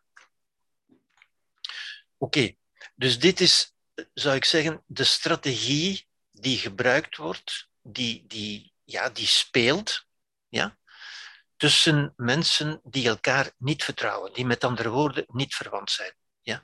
Men noemt dat ook de tit-for-tat eh. Iets voor iets anders. Ik geef iets als ik iets terugkrijg. En als ik iets krijg, dan geef ik weer iets en zo verder. Ja. Vandaar dat men kan zeggen, life is a tragedy, het leven is een tragedie voor wie voelt en een komedie voor wie denkt. In feite, als je dat ziet, die wapenwetloop, die competitie, ook dat hout uiteindelijk, die bomen die in competitie zijn, het heeft iets tragisch voor wie erin zit, het heeft iets comedisch, komisch voor wie er naar kijkt, zou je kunnen zeggen. Ja? Dat mensen zich zo uitsloven Terwijl er eigenlijk voor de mens zo'n makkelijke manier is om tot, tot een gunstiger oplossing te komen, namelijk praten met elkaar. Maar dat we zo makkelijk terugvallen op dierlijke patronen van vechten met elkaar. Ja? Goed, dus ik, ik hoop dat u ziet dat, dat dit een duidelijk ingeprogrammeerd, in ons ingeprogrammeerd systeem is. En in die zin hoort dat natuurlijk tot de evolutionaire psychologie. Het is gewoon hoe wij functioneren. Ja? De beste sociale strategie is uiteindelijk te beginnen met een welwillende houding van medewerking. Bij het minste teken van vijandigheid, van, van wantrouwen met andere woorden, hè, moet men onmiddellijk reageren. Men mag geen doetje zijn. Ja, dat is wat men nu een beetje aan, aan Europa verwijt natuurlijk. Hè, dat Europa veel te, te goedgelovig is geweest, dat we de Russen niet voldoende gewantrouwd hebben bijvoorbeeld. Ja. Bij nieuwe tekens van vriendelijkheid moeten we onmiddellijk belonen met vriendelijkheid. Dat wil zeggen, geen rancune onderhouden. Als de ander opnieuw. En die strategie, dat wat hier staat, zien we eigenlijk ook bij, bij dieren die niet bij, bij de dieren die het dichtste bij ons staan, bij chimpansees bijvoorbeeld, of bij bonobo's, ja, die doen ook dat spontaan. Ze beginnen met, met samenwerking, bij het minste teken riposteren, kwaad worden, vechten is dat dan in hun plaats, in hun zaken natuurlijk. Ja. Zodra er tekens van tegemoetkoming zijn, van vriendelijkheid, opnieuw samenwerken. Ja? Want vijandigheid onderhouden is ook een dure zaak en is niet productief. Als dat niet lukt in onze samenleving, hebben we weer natuurlijk een maatschappelijk instrument, dat is het recht. Dat is voor de rechtbankdagen. Maar u weet dat men ook daar, meestal verliest men daar ook altijd de beide partijen. En men moet dure advocaten betalen en, en zo verder en zo verder. Oké, dus dat was het wederzijds altruïsme. um, het volgende ja, hier ga ik niet ver op ingaan, omdat het volstaat. De status um, is iets wat natuurlijk ook tot het uh, biologische script behoort, namelijk ons streven om op te klimmen, om reputatie, om, om beroemdheid te verwerven. En dat zie je ook bij dieren. Ja? Het, het streven om de leider te worden, het alfamannetje te worden. Ja? Daar moet ik verder niet uh, veel over zeggen. Uh, status is als geld, zou ik zeggen. Ja, geld is niet belangrijk op zich, maar wel wat je ervoor kunt kopen. Ja? Status is ook belangrijk, roem, uh, prestige is belangrijk om wat je daarvoor kunt krijgen. Voornamelijk natuurlijk in aandacht van het andere geslacht, zou ik zeggen. Ja. Goed, dat, dat zijn de belangrijke punten. U, u, begrijpt natuurlijk, over al die dingen zouden we een dag of een week kunnen, kunnen verder praten, maar ik, ik, ik wil het u maar een inleiding toegeven zonder daar in detail te kunnen op ingaan natuurlijk. Ja. Omdat we ook nog iets... Um, ja, um, ja, dit is nog als conclusie bij het biologische script bedenkingen. Ja.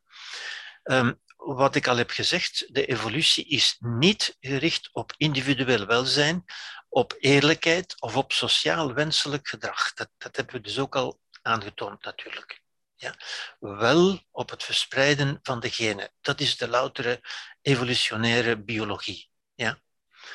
Biologische neigingen in ons kunnen niet uitgeroeid of gestopt worden en zullen niet verdwijnen. Ja? En ik, ik zeg dat er met opzet bij natuurlijk, hè, omdat dingen waarvan het ongewenste gedrag, waarvan men nu zegt van dat moet stoppen, we moeten eruit uitroeien en zo verder, dat zal niet lukken, omdat dat biologisch in ons ingeprogrammeerd zit. Het enige wat ons kan helpen is meer redelijkheid, zoals in het prisoners dilemma. Ja? En redelijkheid is een te verwerven kwaliteit, die is niet aangeboren. Die moeten we leren. Ja, en dus het is een, een educatief fenomeen, zouden kunnen zeggen. We kunnen dat niet doen verdwijnen. Die ingeboren neigingen kunnen we niet doen verdwijnen. Kunnen we ook niet uitroeien of niet stoppen. Ja. Al die ongewenste neigingen van, van dominantie, agressiviteit enzovoort, dat zit in ieder van ons. Ieder van ons kan dat, kan dat kan daar leren anders mee omgaan, maar dat is iets wat we moeten leren in tegenstelling tot die aangeboren neigingen. Ja, van, zoals die twee aapjes, dat is gewoon in ons aanwezig. Ja. Een biologische neiging is echter geen dwang en neemt bewustzijn, vrijheid en verantwoordelijkheid niet weg. Men kan dat dus niet gebruiken als excuus. En dat is natuurlijk, dat heb ik ook al gezegd, uh, de vrees van feministen dat, dat, dat bijvoorbeeld mannen dat zullen gebruiken als excuus. Van ja, maar ik kon er niet aan doen, want het zit in mij. Nee, het is een neiging, maar geen dwang. Men kan er wel. Ja? Het, het, men blijft bewust en men blijft verantwoordelijk voor het eigen gedrag. Het feit dat iets biologisch of natuurlijk is, betekent niet dat het ook moreel goed is. Dat is wat men de natural fallacy noemt de, de dwaling van de natuurlijkheid. Ja, ik kan er niet aan doen, want het is natuurlijk. Dat kan geen excuus zijn voor gedrag. U bent altijd een mens, althans een dier niet, maar een, een mens houden we altijd verantwoordelijk voor zijn gedrag. Ook al is er een biologische neiging om iets te doen, een mens heeft altijd de vrijheid en de verantwoordelijkheid voor zijn gedrag. En ik wil dat expliciet benadrukken natuurlijk, ja? omdat ik weet dat veel van wat ik hier zeg uh, voor een aantal mensen niet aangenaam klinkt. Maar goed, de, dat is zoals het is. Maar dat neemt natuurlijk niet ons bewustzijn, onze vrijheid en onze verantwoordelijkheid weg. Ja? De evolutie is ook geen complot van het ene geslacht tegen het andere. Ja? Dus de strijd tussen de geslachten, ook dat is een soort prisoners dilemma dat ons niet verder brengt. Ook daar komen we verder met overleg dan met strijd. Ja. Goed. Dan komen we aan het volgende uh, departement, zou ik zeggen, de volgende verdieping. Dat is het socioculturele script.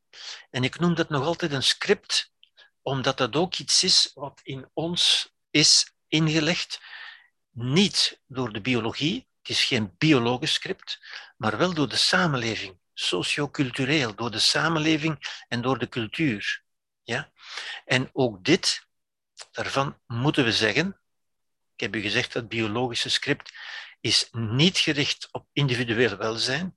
Ook dat socioculturele script is niet gericht op individueel welzijn, maar wel op het verspreiden van memen, van informatie, van informatie ja, in, de, in de samenleving. Ja. Dit was op verspreiding van genen in de biosfeer. Dit is verspreiding van informatie, wat men soms ook memen noemt, naar analogie met genen. Ja. En ook dat, uitbreiding van het biologische script, maar het is een gedrag ten dienste van de samenleving en niet ten dienste van individueel welzijn. Ja?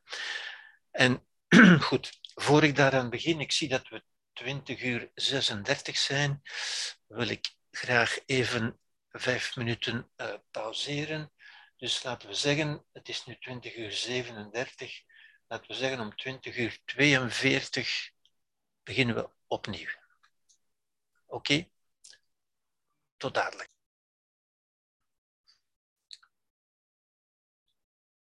Dus het socioculturele script is eigenlijk vooral begaan met het behoud van de samenleving, de socioculturele samenleving, en is niet begaan met individueel welzijn, net zoals biologische script uiteindelijk. Waaruit bestaat dat? Wel, om te beginnen is er het gegeven dat de mens zeer immatuur geboren wordt. Ja? En ik, uh, dat wil zeggen zeer onaf. Ja? Um, ik heb al een paar keer gezegd, dieren zijn kort na de geboorte al in staat om mee te lopen met de kudde en dus te overleven en zorg te dragen voor zichzelf in zekere zin. Ja? Maar de mens wordt zeer immatuur geboren. Nu, dat nadeel, dat zogezegde nadeel, dat zogezegde zwaktebod zou je kunnen zeggen, biedt de mogelijkheid van een bijkomende programmering, namelijk het leren, stelt de mens juist in staat om heel veel te leren. Ik heb u dat in het begin ook gezegd. Hè. Bij de geboorte is maar 10% van de neuronen verbonden met andere neuronen, terwijl juist die verbindingen belangrijk zijn voor het uh, leren en voor het programma. Ja? En dat wil zeggen dat 90% van die verbindingen nog gevormd moet worden na de geboorte. Met andere woorden, tijdens de opvoeding, door de ouders, maar ook door de samenleving. Ja? En dus dat nadeel biedt de mogelijkheid van een bijkomende programmering om in de samenleving te kunnen overleven. Ja? En bij de mens duurt dat dus inderdaad heel lang. De mens moet zoveel leren dat het, dat het tot ruim twintig jaar en, en vaak meer ja, ehm, jaren kost om een kind klaar te maken om deel te nemen aan de samenleving. Ja. Dit is een, een beetje een karikatuur, een cartoon, een karikatuur van hoe een mens uh, geboren wordt, uh, in de samenleving geprocessed wordt, ja, in de school geformateerd wordt, uh, opgeleid wordt, op de werkplaats, in het gezin enzovoort. Allemaal die invloeden die mee de programmering van die mens, van dat menselijke kind, bepalen in feite. Ja. En dat is een soort quantumleap waardoor de mens, dus een kwantumsprong waardoor de mens verschillend is van dieren, omdat de mens door zijn bewustzijn en zijn taal gebruik kan maken, kan putten uit en kan bijdragen tot het hele uitgebreide cognitieve systeem van de cultuur. Een mens is een cultuurwezen, is een sociaal wezen, maar is ook een cultuurwezen. Ja? Wij worden geprogrammeerd door de cultuur en we dragen ook bij tot de cultuur. Ja? Tot, door dat bewustzijn en die taal die eigen zijn aan de mens, die het eigene zijn van de mens. Dat wil zeggen de noodzaak van opvoeding.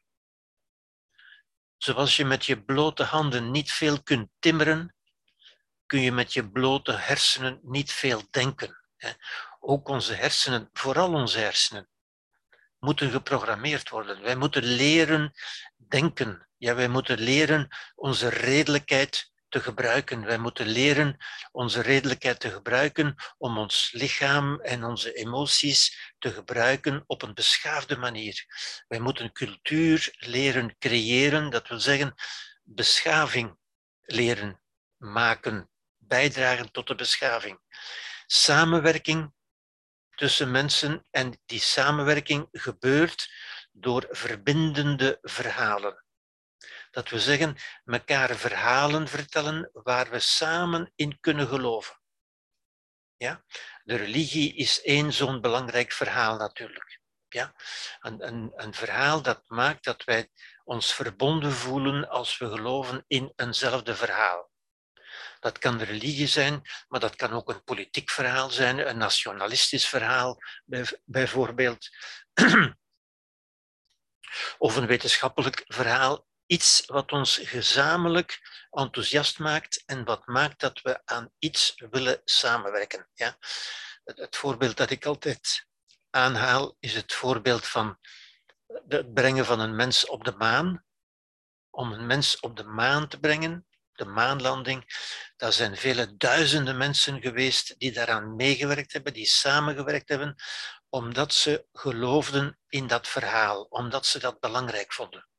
Ja?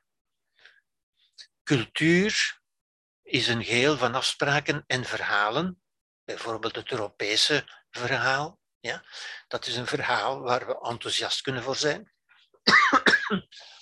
of voor Vlaanderen een nationalistisch verhaal, of, of Rusland voor de Russen, of Oekraïne voor de Oekraïners. Ja? Iets waar we gezamenlijk in geloven. Ja? Een verhaal dat we tot het onze maken. Ja? Voor het reguleren en ordentelijk beleven van die biologische impulsen. Ziet u, daar komt het op neer. Die biologische impulsen die gaan niet weg. Die krijgen we niet onder controle of die gaan ook niet weg. We kunnen die niet uitroeien. We kunnen alleen leren daar ordentelijk, dat we zeggen beschaafd, mee om te gaan.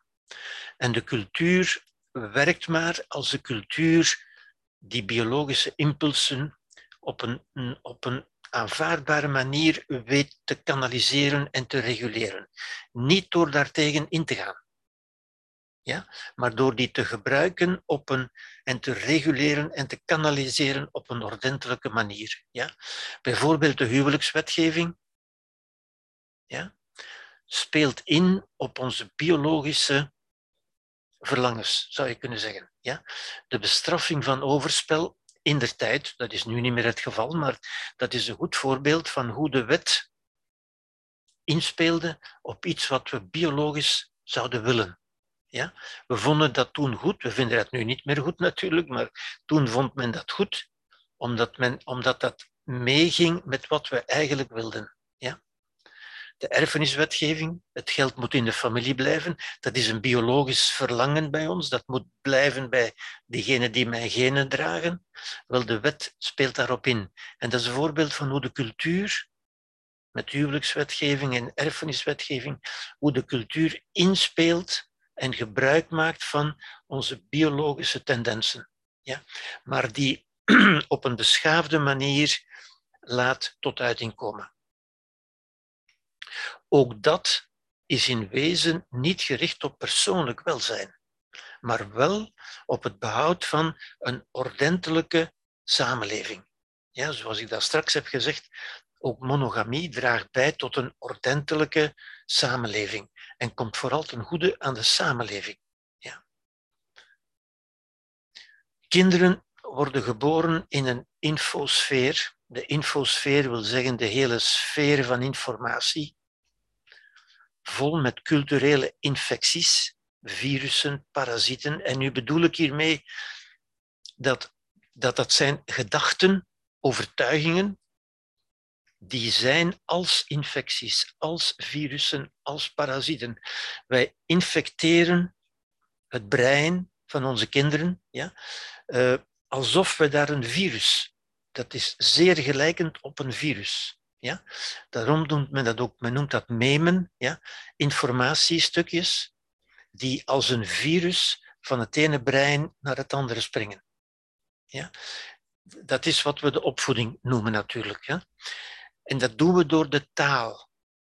Taal is een gemeenschappelijk betekenissysteem. Taal hebben we gemeenschappelijk. En dat maakt dat we op een begrijpelijke manier tegen elkaar kunnen spreken, ook tegen onze kinderen. En dat is de mediator, de tussenstap voor de toegang tot de anderen. Daarmee kunnen we tegen anderen spreken in plaats van ermee te vechten. En het doorbreken van het kinderlijke narcisme. Kinderen zijn van nature narcistisch. Zij moeten opgevoed worden tot leden van de samenleving. En dat gebeurt, dat is maar mogelijk door de taal. Ja? De moederlijke functie in de opvoeding is de verzorging, dat is de vrouwelijke functie natuurlijk. Ja? Verzorging en het lustprincipe, zoals Freud dat noemde. Ja? Het, het je goed voelen, met andere woorden. De emoties. Dat is typisch de moederlijke functie. Ik zeg wel de moederlijke functie. Ik zeg daarmee niet de moederlijke persoon, maar dat is de moederlijke functie. Dat is een functie die een kind nodig heeft naast de vaderlijke functie. En de vaderlijke functie is het aanleren van het realiteitsprincipe. Het leren begrijpen van de realiteit. Het omgaan met de realiteit waarin niet alles mogelijk is wat vanuit het lustprincipe zou gewild worden. En dat, dat wordt de vaderlijke functie genoemd, omdat mannen dat iets makkelijker kunnen dan moederlijke functie. Ja? Het aanleren van het realiteitsprincipe zal vaak omhelzen dat tegen een kind nee moet worden gezegd. Nee, dat kun je niet krijgen. Nee, dat zal niet gaan. Ja? En dat nee zeggen is typisch de vaderlijke functie. De vaderlijke functie is het aanleren van de realiteit, de normen, de waarden, de wetten van de samenleving, het rekening houden met anderen enzovoort. Ja? En dat is juist het doorbreken van het kinderlijke narcisme. Een kind dat, van, dat in de beginnen alleen maar op lust berust is, ja? op, het, op het voldoen van zijn, van zijn verlangens, van zijn ongebreideld lustprincipe, ja? Wel het aanleren van het realiteitsprincipe, dat is de vaderlijke functie. Ja? En dat is een functie die vaak niet goed, niet goed begrepen wordt. Met name niet door mannen. Ja? Niet omdat mannen dom zouden zijn of zo, maar omdat hen dat niet geleerd wordt, omdat ons dat niet voldoende geleerd wordt. Ja? En ook daar is, is, komt dat niet ten goede aan de kinderen, want kinderen leren daardoor niet van volwassen deelnemers aan de samenleving te zijn. En ze missen dan ook iets dat vaak tot conflicten, tot, tot lijden leidt. Ja? Ik zeg wel moederlijke functie en niet de moederlijke persoon, want in principe kunnen vrouwen zowel de moederlijke als de vaderlijke functie uitoefenen. Ook mannen trouwens, maar het zal duidelijk zijn dat vrouwen een, een iets, een, een kleine voorkeur hebben. Het is biologisch, ligt het voor vrouwen iets gemakkelijker om de moederlijke functie, die bestaat uit verzorging en het goed voelen, het emotionele welzijn, te bevorderen, terwijl mannen iets makkelijker ja, kunnen uitleggen, kunnen aanleren het realiteitsprincipe, de realiteit van de wereld, de realiteit die vaak ingaat tegen het lustprincipe. We moeten vaak aanvaarden dat we iets willen en het niet zullen krijgen. Ja? En dat is de vaderlijke functie ook juist. Ja? De vader moet ook de band met de moeder doorknippen. Letterlijk, maar ook figuurlijk. Ja? De vader moet, moet een kind losmaken uit die moederlijke zorg. En u hoort al op de manier waarop ik dat zeg, ja, dat ook dat een beetje problematisch is, want die moederlijke zorg is bij ons een beetje overgenomen door de samenleving, dus de zorg van de samenleving. We leven in een verzorgingssamenleving. Ja? Het gevaar van een verzorgingssamenleving is dat mensen zich als zorgbehoevenden gaan opstellen.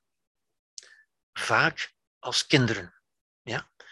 De, de vaderlijke functie is juist van kinderen te begeleiden in het volwassen worden. De moederlijke functie onderhoudt een beetje de kinderlijke houding, de kinderlijke toestand, zou je kunnen zeggen. Ja? En dat is niet alleen de moeder, maar dat wordt nu gedaan door de hele samenleving. Dat maakt dat vele mensen in onze samenleving zich eigenlijk gedragen als zorgbehoevende kinderen, niet omdat ze psychisch ziek zouden zijn of beschadigd of wat dan ook, maar omdat ze niet voldoende vaderlijke functie hebben gehad, omdat ze niet voldoende geleerd hebben van de realiteit te leren aanvaarden zoals die is. Ja? Vaak zijn gedragen wij mensen zich als huilende kinderen omdat ze niet krijgen wat ze willen. Ja? En dat is wat we neurotisch gedrag noemen. Neurotisch gedrag is gedrag dat normaal is voor een kind. Als een kind zijn bonbon niet krijgt, is het normaal dat hij huilt en zich op de grond werpt en, en krijst omdat hij zijn bonbon niet krijgt. Voor een volwassene is dat niet zo normaal. Ja?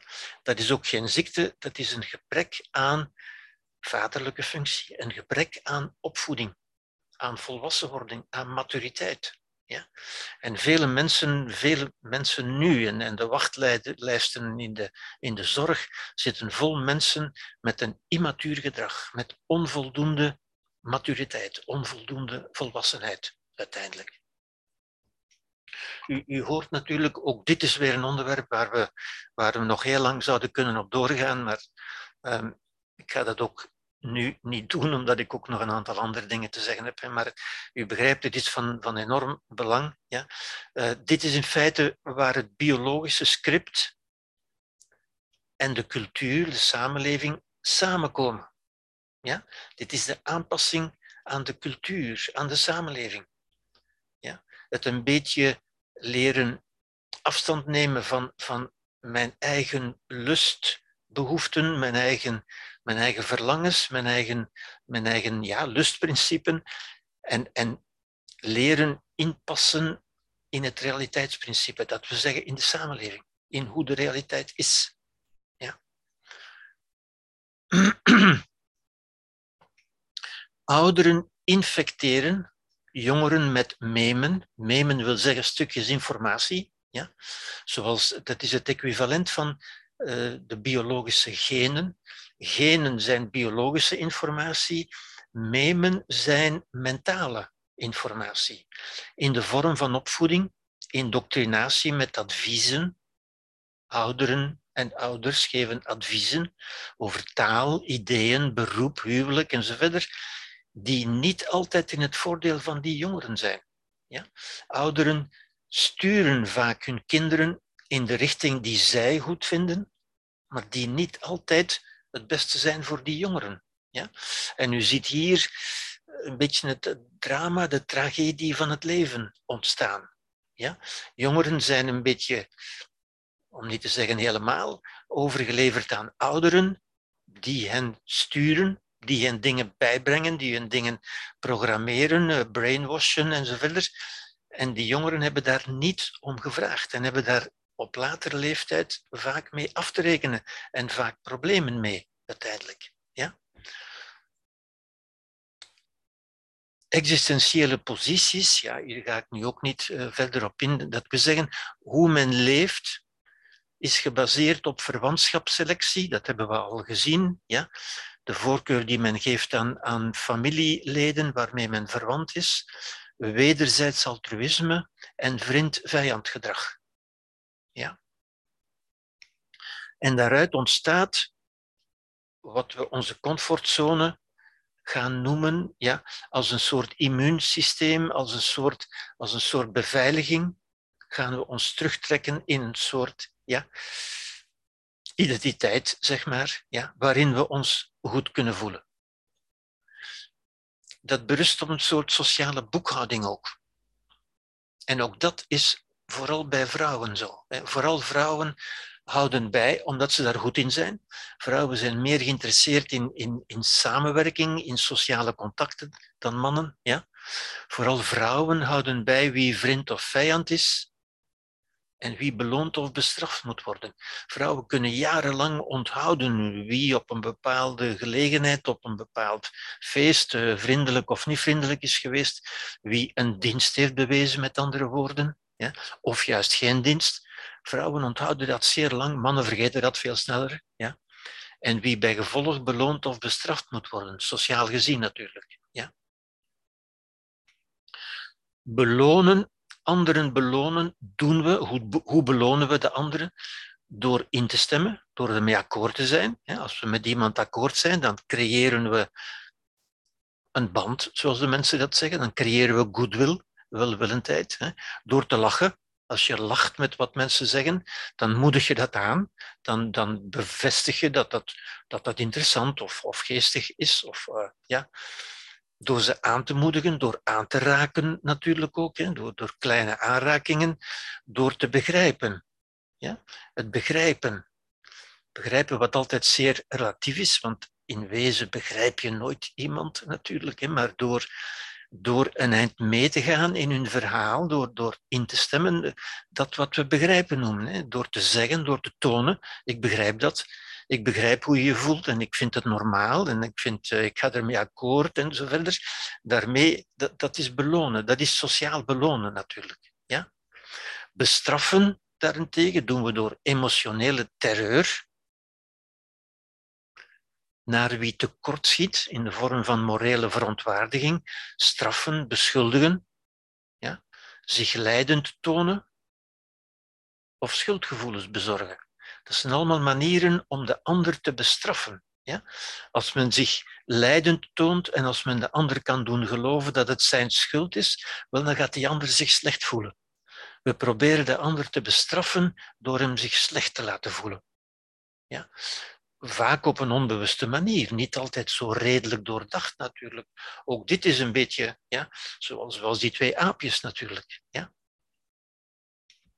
Emoties dienen uiteindelijk, dat heb ik van in het begin gezegd natuurlijk, emoties dienen de overleving, niet ons welzijn, maar wel de overleving.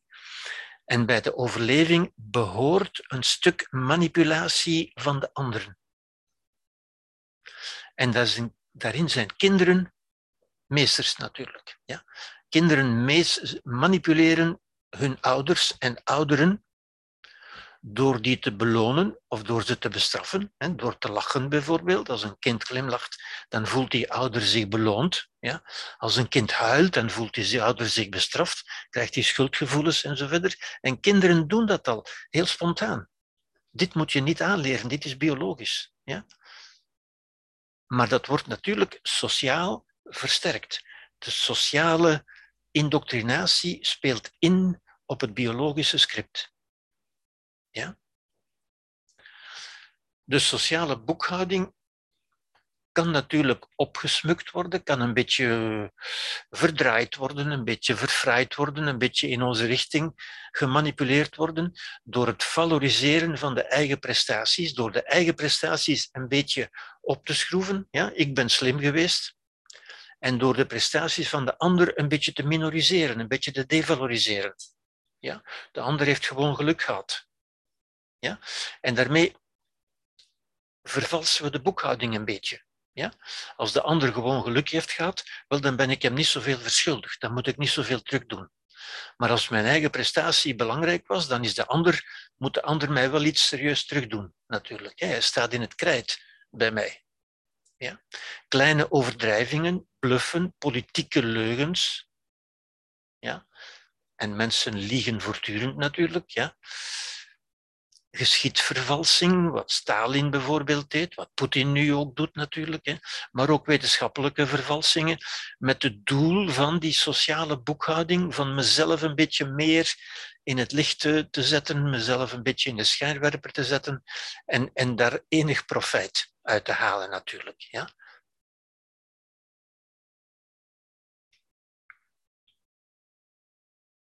Het socioculturele script is ook, dat heb ik daar straks al gezegd, hè, de vervrouwelijking van de samenleving. In de moderne samenleving zijn mannelijke waarden steeds minder relevant. Ja. Vrouwelijke waarden daarentegen, samenwerking, overleg, zorg vooral ook. Ja. We horen voortdurend over zorg. Ja. Mannen vallen dan terug op voetbal of op andere dingen waar ze nog hun mannelijkheid uh, enigszins kunnen valoriseren. Goed. En op dat alles komt dan op die twee, dus het biologische script, het socioculturele script. Dus globaal kunnen we zeggen, het biologische script is de basis. Het socioculturele script maakt daar een soort beschaafdere vorm van, beschaaft dat in zekere zin, ja? gaat daar niet tegen in, maar reguleert dat een beetje, maakt dat een beetje beschaafder. Ja?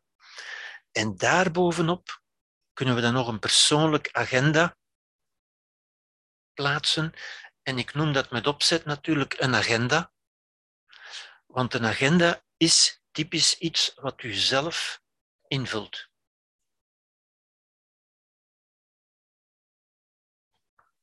In tegenstelling tot een script. Een script is iets wat u krijgt, wat u meekrijgt. Door de biologie, door de evolutie, door de samenleving. En dit is het persoonlijke agenda. En dit persoonlijke agenda is het enige waarmee u, wij in staat zijn van voor ons eigen welzijn te zorgen, zou ik zeggen. Ja? Self-management, levenskunst, zoals ik dat noem. Ja? Levenskunst is hoe ga ik met al die dingen om, met mijn biologische neigingen, met de biologische neigingen van andere mensen ook, ja? met de samenleving. Hoe kan ik toch tot levenskunst komen? Hoe ga ik mijn agenda daarop afstemmen? Want ik moet daar rekening mee houden. Ik kan dat niet zomaar wijzigen. Daarmee moet ik, moet ik leven natuurlijk. Ja? Ten dienste van individueel welzijn. Ziet u? Dit was niet ten dienste van individueel welzijn, dat ook niet, dit wel. Zingevende verhalen, die mijn leven zin geven? Creatief en verantwoordelijk handelen. Respons versus reactie. Ja? Een reactie is wat een dier doet, dat is automatisch. Een respons is wat een mens doet. Een respons is een antwoord is een doordacht, een bedacht. Hoe ga ik daarmee omgaan? Geen emotie. Een emotie komt uit mijn biologisch script. Ja? Een respons komt uit mijn doordachte overwegingen, mijn overleggen van hoe ga ik daarmee omgaan? Wat zijn mijn waarden, mijn normen enzovoort. Ja? In dat biologisch script zit,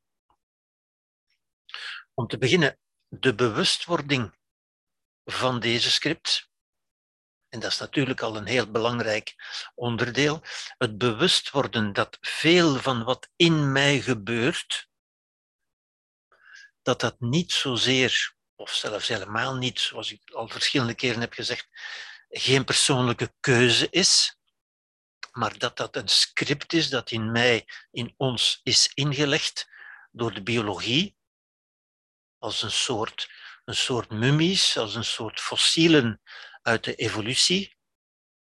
Ja? Plus programmatie, opvoeding, zeg maar, uit de samenleving, door de ouders en door ouderen, door de samenleving, door de instellingen ook in de samenleving natuurlijk, ja. daar bewust van worden. Bewust worden om daarop een respons te kunnen geven. Hoe ga ik daarop antwoorden. Wat gaat mijn antwoord zijn? Bewustwording van die scripts dus. Onderzoek en evaluatie van aangeleerde betekenissen en rollen. Creatie van toekomst en projecten. Dat wil zeggen, creatie van hoe wil ik mijn leven gaan leiden? Hoe wil ik mijn toekomst vormgeven? Wat zijn de projecten waaraan ik wil bijdragen, die ik wil creëren of waaraan ik wil bijdragen. Ja? Het formuleren van persoonlijke waarden, keuzes en mentale modellen. Ziet u, dat is natuurlijk heel wat, ja? maar dat kan maar rekening houdend met het sociale script, het socioculturele script en het biologische script. Ja? Die niet weg zullen gaan, maar waar we wel een volwassen, en hier is, heeft volwassenheid zijn volle betekenis natuurlijk. Hè. Dit is volwassen worden, bewust worden van die scripts en u afvragen, wat gaat mijn respons daarop zijn? Ja? Dat is beschaving en samenleving, uiteindelijk. Ja?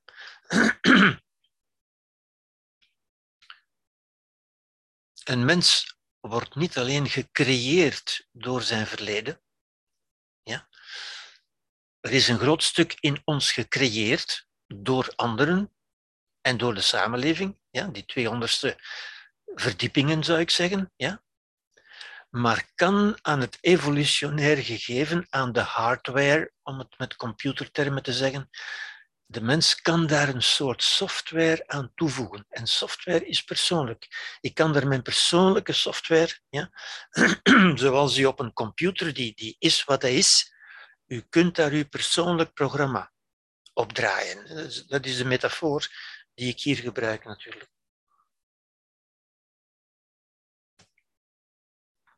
Waardoor hij betekenis en toekomst creëert. En hier staan twee buitengewoon belangrijke woorden natuurlijk. Ja? Het verleden en de toekomst. Het verleden is voorbij en heeft mij in grote mate gecreëerd. Maar ik kan daar een persoonlijke software aan toevoegen en een toekomst creëren. En hier, hier ziet u ook al een beetje ja, de, de twee polen van het menselijke leven, waar ook zo vaak mee, mee gespeeld wordt in feite. Hè? Mensen zeggen vaak, en geloven dat dus ook, en dat wordt dan ook vaak gezegd, van kijk, ik heb geen toekomst, want kijk eens hoe, hoe moeilijk mijn verleden is geweest.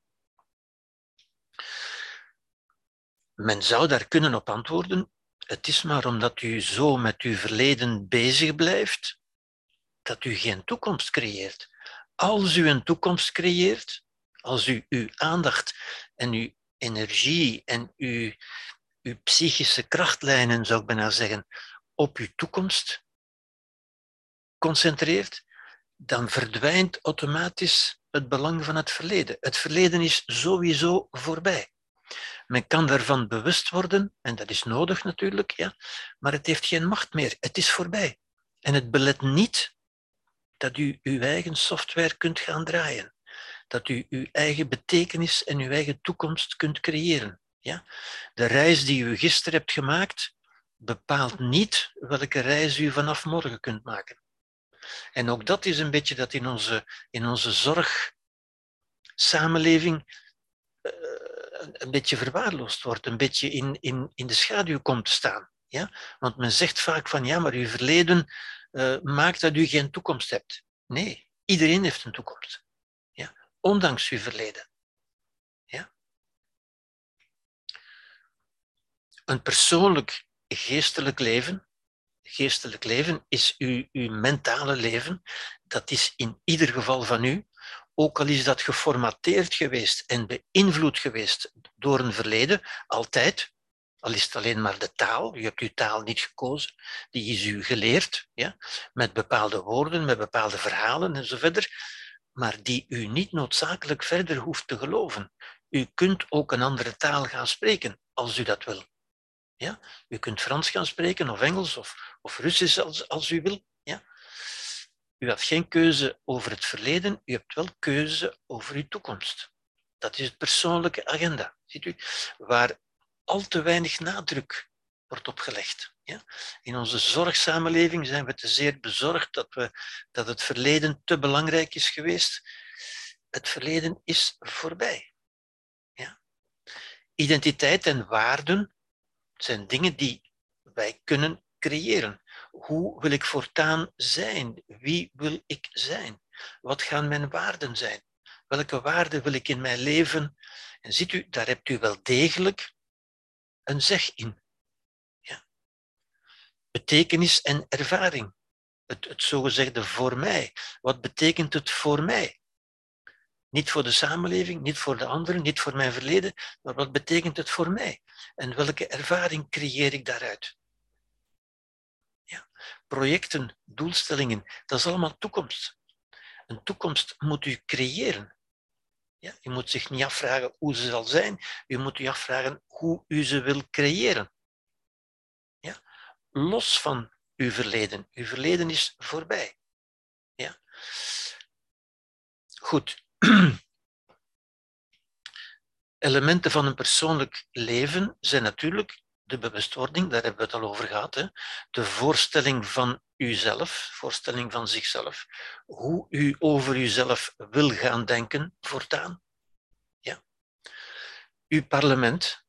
Het parlement is de plaats, ook in een samenleving, ook in een land, is een parlement de plaats, maar ook in uw persoon, uw persoonlijke parlement, is uw plaats waar u overlegt, waar u redelijkheid en moraliteit beoefent. Ja? Het parlement van een land is de plaats waar de verschillende ideeën en stromingen en politieke uh, ideeën van een land aan bod komen, waar die het woord nemen, waar overlegd wordt, waarin redelijkheid overlegd wordt en waar gestemd wordt, hoe gaan wij ons gedragen? Gedrag is moraliteit. Ja? Dat is in uw persoon zo, in ieder van ons. Ons bewustzijn is ons parlement, waarin wij kunnen nadenken, overleggen, hoe ga ik voortaan leven? Ja? In vrijheid, in verantwoordelijkheid, met emotionele intelligentie. Welwillendheid. Rationele compassie, in plaats van, van alleen maar empathie. Empathie is voor, voor de mensen in de onmiddellijke omgeving, dat is emotie. Rationele compassie is de uitbreiding van empathie naar alle mensen. Ja? Alle mensen hebben recht op mijn, op mijn welwillendheid. Dat gaat naar liefde ook. Ja? Ook dat is iets wat wij creëren. Ja? In tegenstelling tot verliefdheid, die een biologisch gegeven is natuurlijk, is liefde een, een moreel gegeven. Onverstoorbaarheid, emotionele autonomie, ziet u, dat zijn volwassen waarden, dat zijn de elementen van een persoonlijk leven. Ja? Onverstoorbaarheid is niet iets dat aangeboren is. Die aapjes waren absoluut niet onverstoorbaar, maar een mens kan dat worden als we dat als waarde nemen, als we dat leren, als ons dat geleerd wordt. De Boeddha heeft ons dat geleerd, bijvoorbeeld. Ja.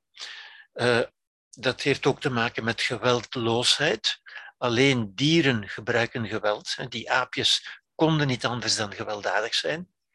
Dieren kunnen niet anders. Een mens kan wel anders. Alleen dieren voeren oorlog. Een mens, een beschaafd mens, voert geen oorlog belang van vertrouwen, dat hebben we dat straks besproken in het Prisoners Dilemma. Ja. Anderen als vijanden beschouwen en, en dus wantrouwen is contraproductief. Contraproductief, want dat verhoogt de kosten, de moeilijkheden voor iedereen. Ja. Dus vertrouwen opbouwen, vertrouwen creëren door overleg, door diplomatie tussen landen, is buitengewoon belangrijk. De wijsheid van de antropoloog, zou ik zeggen. Ja, ik zou zeggen, wees een antropoloog. Een antropoloog is iemand die onderzoekt, die bestudeert. En die ervan uitgaan, er zijn geen goede of slechte mensen. Wij zijn allemaal als mensen grotendeels in grote mate gelijk. In ieder van ons zit het slechtste en het beste. In ieder van ons zit een Poetin in ieder van ons zit ook een moeder Teresa. Ja. Er zijn alleen maar mensen die op basis van hun diverse aangeboren en aangeleerde scripts en mentale modellen, ja, aangeboren en aangeleerd, op elk ogenblik van uw leven het beste proberen te maken. Ziet u, dit is ook een houding die leidt tot verbondenheid. Als, u, als u de ander gaat zien, niet als een goed of een slecht mens, maar als een mens, iemand zoals u, die alleen maar probeert het beste van zijn leven te maken, dit wil zeggen gelukkig te zijn, en die daartoe gebruik maakt van zijn scripts en zijn mentale modellen, net zoals u. Wij zijn allemaal gelijk wat dat betreft. Mensen kunnen dat doen als hoogleraar, als kunstenaar, als rechter, als alcoholicus, als rebel, als psychopaat, als psychiatrisch patiënt. Alle mensen willen uiteindelijk hetzelfde. Alleen de manier waarop ze dat doen, de weg die ze kiezen, verschilt natuurlijk. Ook wie niet leuk is of ons zelfs niet goed gezind is, kan toch nuttige informatie, is interessant om mee te praten, want kunnen nuttige informatie verschaffen, zoals bij dieren, over voedsel. Waar kan ik voedsel vinden? De restaurants. Ja. Waar kan ik schuilen? Immobiliën. Waar kan ik werktuigen vinden? Auto's en computers. En waar kan ik sekspartners vinden? Ja. Onze cognitieve functies, ons parlement met andere woorden, zijn als een goed advocaat. En dat is natuurlijk een, een, een klein beetje een, een, een bemol die ik hierbij plaats. Onze cognitieve functies, ons denkvermogen, is eigenlijk als een goed advocaat, als een sofist, als een Don Quixote, die ons en anderen van om het even wat kan overtuigen. Ja. Wij kunnen niet alleen anderen overtuigen, wij kunnen ook onszelf overtuigen. Ja? Over religieuze, morele, filosofische, politieke ideeën. Wij kunnen ook, ook onszelf voor de gek houden, zou ik zeggen. Ja? En we moeten ook voor onszelf, bij gevolg, kritisch zijn. Het is als een goed advocaat. Ja? En u kent, u weet wat advocaten doen natuurlijk. Hè? Ons brein produceert ideeën, waarden, argumenten. En een advocaat is meer geïnteresseerd in winnen dan in de waarheid. En dat is ook bij ons vaak zo. Een goed advocaat moet je altijd een beetje wantrouwen. Want die leeft ook van kleine overdrijvingen, bluffen, politieke leugens, geschiedenis, vervalsing en zo verder. Ja? En onze, onze advocaat kan ook onszelf we kunnen niet alleen anderen voor de gek houden, we kunnen ook onszelf voor de gek houden. Ja? Ideeën, filosofie, wetenschap, religie zijn memen, zijn als virussen, als parasieten die een eigen leven gaan leiden. Ja? Ook en vooral veel van die memen, veel van die stukjes informatie zijn in ons brein ingeplant Daarmee zijn we geïnfecteerd in ons verleden door onze ouders, door onze opvoeding enzovoort. En daarvan moeten we altijd afvragen, is dat nog wel redelijk? Gaan we dat nog wel blijven geloven? Want die memen hebben een neiging om een eigen leven te gaan leiden. Ja? Onze ideeëngeschiedenis is de geschiedenis van wat de mens ooit voor waar heeft gehouden. De mens heeft ooit gedacht dat de aarde plat was daar glimlachen we nu om, maar wij geloven ook veel dingen waarover we beter misschien een keer zouden glimlachen. Ja? We moeten ook onze eigen ideeën onderzoeken en kritisch bekijken. Ook dat is ons persoonlijke agenda, natuurlijk. Ja. Oké. En om te besluiten zou ik zeggen, de gemakkelijkste manier om zich goed te voelen en het goede te ervaren, is van het goede te doen. Dit is geen wetenschappelijke uitspraak, dit is een existentiële uitspraak, waarvan ik u uitnodig om ze bij uzelf waar te nemen. En dat zien we op zoveel plaatsen. Ja? Zodra mensen iets goeds doen, dat we zeggen, zoals we vroeger hebben gezegd, het goede is bijdragen aan wat in de zin van het leven gaat. Ja? Bijvoorbeeld op de makkelijkste manier door te zorgen voor andere levende wezens, planten, dieren of mensen. Of door te zorgen voor de cultuur, voor de wetenschap, voor de kunst, voor de cultuur. Ja? Door iets bij te dragen aan het leven. Dat is het goede te doen. En dat is niet tegen ons eigen, uh, tegen ons eigen welzijn, want in tegendeel, als we het goede doen, dan ervaren we daarbij welzijn. De makkelijkste manier om welzijn te ervaren, om zich goed te voelen, is van het goede te doen. Ja? En een tweede iets, de gemakkelijkste manier om zin en betekenis te ervaren, het gaat een beetje in dezelfde richting, is om iets te betekenen voor iets of iemand. Ja? Mensen vragen zich af wat is de zin en de betekenis van mijn leven en dat is een goede vraag, dat is een volwassen vraag. Dat is een vraag van een volwassene. Wel, de gemakkelijkste manier om zin en betekenis te ervaren is van iets te betekenen voor iets of iemand. Ja? Met andere woorden, zoals ik hierboven zeg ook, aan iets bij te dragen. Iets betekenen betekent dat er iets van u uitgaat naar iets in de buitenwereld. U betekent iets voor iets of iemand. Ja? Voor, voor wetenschap, voor kunst, voor cultuur, of voor uw kinderen, of voor andere kinderen, of voor planten of dieren, of, of, of voor mensen. Ja?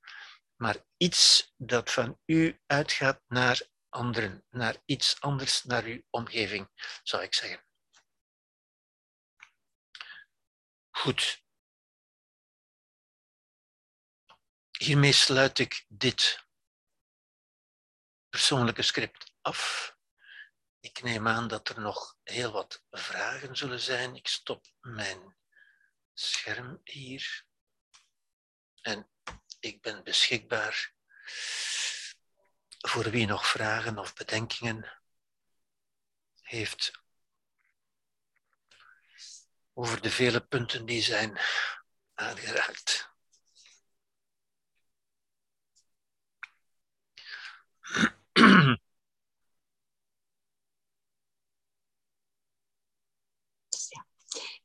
Christian wil een vraag stellen. Ja, ja, ja ik wil voor eerst uh, je bedanken. Ah, ja ik vind, uh, uh, ik vind dat zo verrijkend, die voordracht. Ik zou er bijna verslaafd, ik zou bijna verslaafd worden aan zijn uiteenzettingen. Maar, je, kunt het, je ehm, kunt het terug bekijken. En ik had, ik, had, uh, ik had een kleine vraag, omdat um, alles is gebaseerd op redelijkheid en begrip, trachten te begrijpen. Maar uh, het moeilijke is, hoe, hoe ga je om met neurotisch gedrag um, zonder in een conflict te verzeilen? Uh, ik, ik uh, omgaan met mensen die emotioneel reageren. Um, ja. Ik, ik weet niet hoe, hoe, hoe ik daarop moet tegenover staan, omdat ik dat zo onredelijk vind. Ja. En als je dan dat wilt op een redelijke manier benaderen, ja, dan krijg je dikjes de wind van voren. Ja. Dus dat is een vraag. Ja, dat, dat is een bijzonder goede vraag, maar dat is ook een bijzonder omvattende vraag. Als, als ik daar een kant-en-klaar recept zou voor hebben, dan zou ik een supermens zijn, natuurlijk. ja, ja. Ik zou zeggen, die, die, het, is een, het is een zeer goede vraag, hè, maar ze is zo omvattend dat ik daar geen antwoord kan op geven in zijn algemeenheid. Omdat bijvoorbeeld, u zegt uh, neurotisch gedrag, maar er zijn zoveel vormen van neurotisch gedrag. Ja? Nu, u hebt, je hebt gelijk, je hebt waarschijnlijk goed begrepen. Um, neurotisch gedrag is eigenlijk altijd immatuur gedrag. Ja? Een immaturiteit die, die vaak bevorderd wordt, zou ik bijna durven zeggen, in onze zorgsamenleving. Ik hoop dat ik dat ook een beetje duidelijk heb gemaakt natuurlijk. Als wij mensen als, als kinderen als te verzorgen kinderen blijven behandelen, wel dan gaan ze zich gedragen als zorgbehoevende kinderen natuurlijk. En dat is een beetje ja, de, de, de vervrouwelijking ook, de feminisering van onze samenleving. Hè? Die, die, die, die zorg, die bekommernis om zorg. Maar goed, dat maakt dat er inderdaad veel immatuur gedrag is, dat we neurotisch gedrag noemen. Neurotisch gedrag is dus niet, Freud heeft die term ook gebruikt natuurlijk, dat is geen, geen psychische aandoening, dat zijn geen psychische problemen, dat is een existentiële aandoening, dat is een gebrek aan, aan vaderlijke functie, zou ik zeggen, om het met Lacan te zeggen. Ja? Aan, aan gebrek aan volwassenwording. En volwassenwording is natuurlijk de redelijkheid waar u over spreekt. Ja? Als iedereen redelijk zou zijn, zoals. Uh, um, dan zouden we in een redelijke samenleving leven. We leven niet in een redelijke samenleving. Ja? Want dan zou er ook geen oorlog zijn, natuurlijk. Hè? Maar ik heb daarop geen universeel antwoord, natuurlijk. Hè? Ik zou zeggen, afhankelijk van uw positie ook. Hè? Dat u altijd het best kunt proberen van, als u zelf redelijk bent en spreekt, dan hebt u een kans, geen zekerheid en geen garantie, dan hebt u een kans dat u ook in de andere persoon de redelijkheid aanspreekt en, en wakker maakt, zou ik zeggen. Als u redelijk blijft, is er een kans dat de ander ook zijn redelijkheid zal laten primeren, zou ik zeggen geen garantie. Ja. Het, kan, het kan ook irriterend werken. Dat kan zeker irriteren. Dat kan zeker. Blijft, dat je niet, ja. Ja. Uh, niet er tegenin gaat, dat je vergeet. Dat kan zeker. Dat kan, dat kan olie ja. vuur zijn bijna. Dat kan zeker irriteren. Maar dan moet u zich bedenken, en dat, dat is dan ook weer afhankelijk van welke positie u inneemt tegenover die ander natuurlijk. Hè? Ja? Of dat een gelijkwaardige positie is, of de, of u een ouder bent, of u een therapeut bent, of u een collega bent, of een directeur bent. Dat is allemaal verschillend natuurlijk. Hè. Ehm, ik zou zeggen, het irriteren is op zich, moeten we zeker niet vrezen. Ja? Ik denk dat het irriteren de ander ook kan aanzetten om te gaan nadenken. Als we, als we de ander nooit irriteren, ja, dan dragen we ook niks bij. Ja, men, men zegt wel eens, een, een goed meester, een groot meester moet kunnen inspireren en irriteren. Want irriteren is ook een beetje de ander, de ander prikkelen en een beetje wakker maken. Ja? Maar je hebt natuurlijk gelijk, als je dat te veel doet, dan loopt die gillend weg. En dan is het contact ook verbroken natuurlijk. Hè. Dat, dat, is ook vaak zo in, in therapeutische situaties. Hè. Als u daar als u daar te veel irriteert, en ook daar moet u een beetje irriteren, maar op, in homeopathische dosissen zou ik dan zeggen bijna. Ja. Maar als u niks irriteert, als u niks zegt wat ingaat tegen wat die mens zegt, ja, dan draagt u ook niks bij. Waartoe bent u er dan? Ja? ja het is zeker een heel moeilijk probleem. Het is een zeer uitdagend probleem, inderdaad. Ja absoluut, absoluut. In ieder geval nogmaals bedankt, bedankt voor de... Uh, graag gedaan.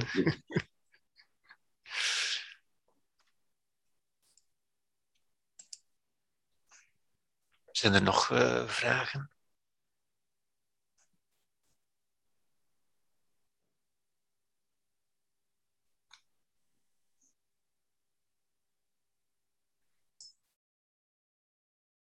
Niemand meer. we zijn allemaal. Uh... Dat is allemaal uh, kristalhelder geweest, dus ja. Ja, ik heb nog een vraag. Voor iedereen super duidelijk. Uh, Paul wil nog even in gesprek, ja. Ja, het is al. Ik heb hier, mijn verlichting werkt hier niet goed, dus daarom zie je mij niet goed. Paul. Maar, ah, ah, ja, Paul van Tichem. Ja, ja, ja. Ja, oké. Um, wel, ik ben zo nog bij die, maar ik ben niet uit mijn vraag, maar, maar misschien komt ze. Um, de man-vrouw verhouding. Ja. Eenmaal de kindjes gemaakt zijn, bij wijze van spreken. Ja. U, u bent 40, 45, 50 jaar. Um, en ik ben nog aan het denken aan die uitspraak in het begin van uh, de man uh, heeft liefde om seks te krijgen en uh, de vrouw heeft seks in ruil voor liefde. Het was zo, hè? Ja. Allee, ik, ja. ja. het waarschijnlijk niet helemaal juist. Maar... Een klein beetje geschematiseerd, maar... Ja, oké. Okay. maar ja, ergens, ik weet niet, redelijkheid of volwassenheid, dat is dan waarschijnlijk dat je daar elkaar in verstaat. Ja. En, en, en ja, Ja. ik zie daar niet echt een andere oplossing voor. Ja. Maar je kunt moeilijk biologisch een ander wezen zijn. En ik heb nog eigenlijk, mijn vraag is er niet, maar ik, ik overweeg zo'n beetje luidop. eh Ja. ik weet niet of dat je daar nog een keer iets kunt aan toevoegen. Of, eh, ja. Wat is uw vraag eigenlijk? Ja. Mhm. Of dat- u of kunt, dat dat de kunt juiste- niet biologisch een ander wezen zijn. Dat, dat is Nee, nee. Wel, of dat dan juist interpretatie is, dat je elkaar daar dan maar moet in verstaan. Natuurlijk, En, en natuurlijk, eh, hoe moet ik dat zeggen? Eh, natuurlijk. ehm, omdat ik dikwijls de, de indruk heb in onze samenleving dat men daar zo... Allee, er zijn zo bepaalde stemmen die dan ook heel negatief staan naar Ja. eh, mannelijke behoeften bijvoorbeeld, om het zo te formuleren. Eh, alsof dat, dat egoïstisch is, of ik weet niet wat. eh. Ja, dat is, dat is natuurlijk waar. Ja, dat is juist. Dat is juist. ik, ik heb deze hele lezingenreeks, deze twee lezingen, zijn juist bedoeld om daar, om daar begrip voor op te brengen, zou ik zeggen. Ja? Omdat dat geen persoonlijke keuze is. Dat het gewoon het, begrijpen dat die dingen in ons zijn, niet eens van elkaar, natuurlijk ook van elkaar, maar ook van onszelf. Ja? Want mensen kunnen daar ook zelf problemen mee hebben met, met, met hoe ze zijn. En ook, dat, ook daar helpt het van te beseffen dat dat gewoon evolutionaire eh, fossielen zijn die in ons zijn, zou ik zeggen. Ja? Dat men daar niet nog blij, nog beschaamd moet over zijn. Ja, die, dat heeft gewoon geen morele dimensie. De morele dimensie ontstaat als we nadenken over ons gedrag. Morele dimensie, moraliteit gaat over gedrag. Niet over gedachten of, of verlangens of emoties, die, die doen zich in ons voor. En daar heeft niemand controle over, zou ik zeggen. Die kunnen we niet bedwingen, die kunnen we ook niet uitroeien, die zullen ook niet verdwijnen. Ja? Maar we moeten daar op een beschaafde manier, dat we zeggen op een moreel verantwoorde manier, mee omgaan. Is dat een antwoord op, op je vraag? Ja, dat is natuurlijk ja. weer snel gezegd. eh, Mhm. Nee, nee, maar ik versta het wel. op een beschaafde manier mee omgaan, dat, dat, is, dat is ook een beetje een, een, ver- een steno, een verkort woord, zou ik zeggen. Want dat kunnen we, maar, maar dan zijn we vertrokken voor een hele avond of voor een hele week. Hè, van wat is beschaafd, wat is volwassen juist. Hè, maar ik denk dat u begrijpt wat ik bedoel. Hè, dus, Ja, ja, ik begrijp het. Ja. ja. En inderdaad, u, Ja, je hebt gelijk, het is waar. Hè. Ik denk mekaar, mekaar bekogelen met, met morele oordelen als, als egoïsme. Ik denk dat dat niet bijdraagt tot, tot beschaafd gedrag. Ik zelf gebruik dat woord liever nooit meer. Ik zal niet zeggen dat het nooit uit mijn mond valt, maar ik probeer, ik probeer het echt te vermijden, omdat het een woord geworden is dat in onze samenleving een, een, een scheldwoord is, een, een clichéwoord, een veroordelend woord. Ja? Alsof altruïsme zoiets goeds zou zijn en egoïsme zoiets slecht. Ja? Terwijl daarom heb ik ook uh, ergens ooit gezegd, uh, als men het goede doet, ik, ik verkies te spreken over het goede. Ja?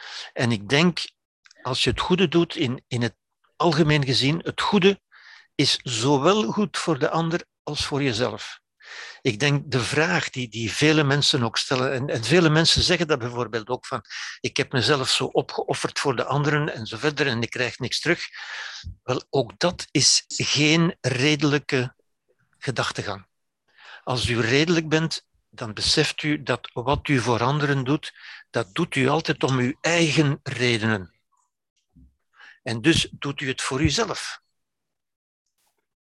Het, ja. U doet het voor de anderen omdat u het belangrijk vindt van dat voor de anderen te doen. En dus doet u het voor uzelf.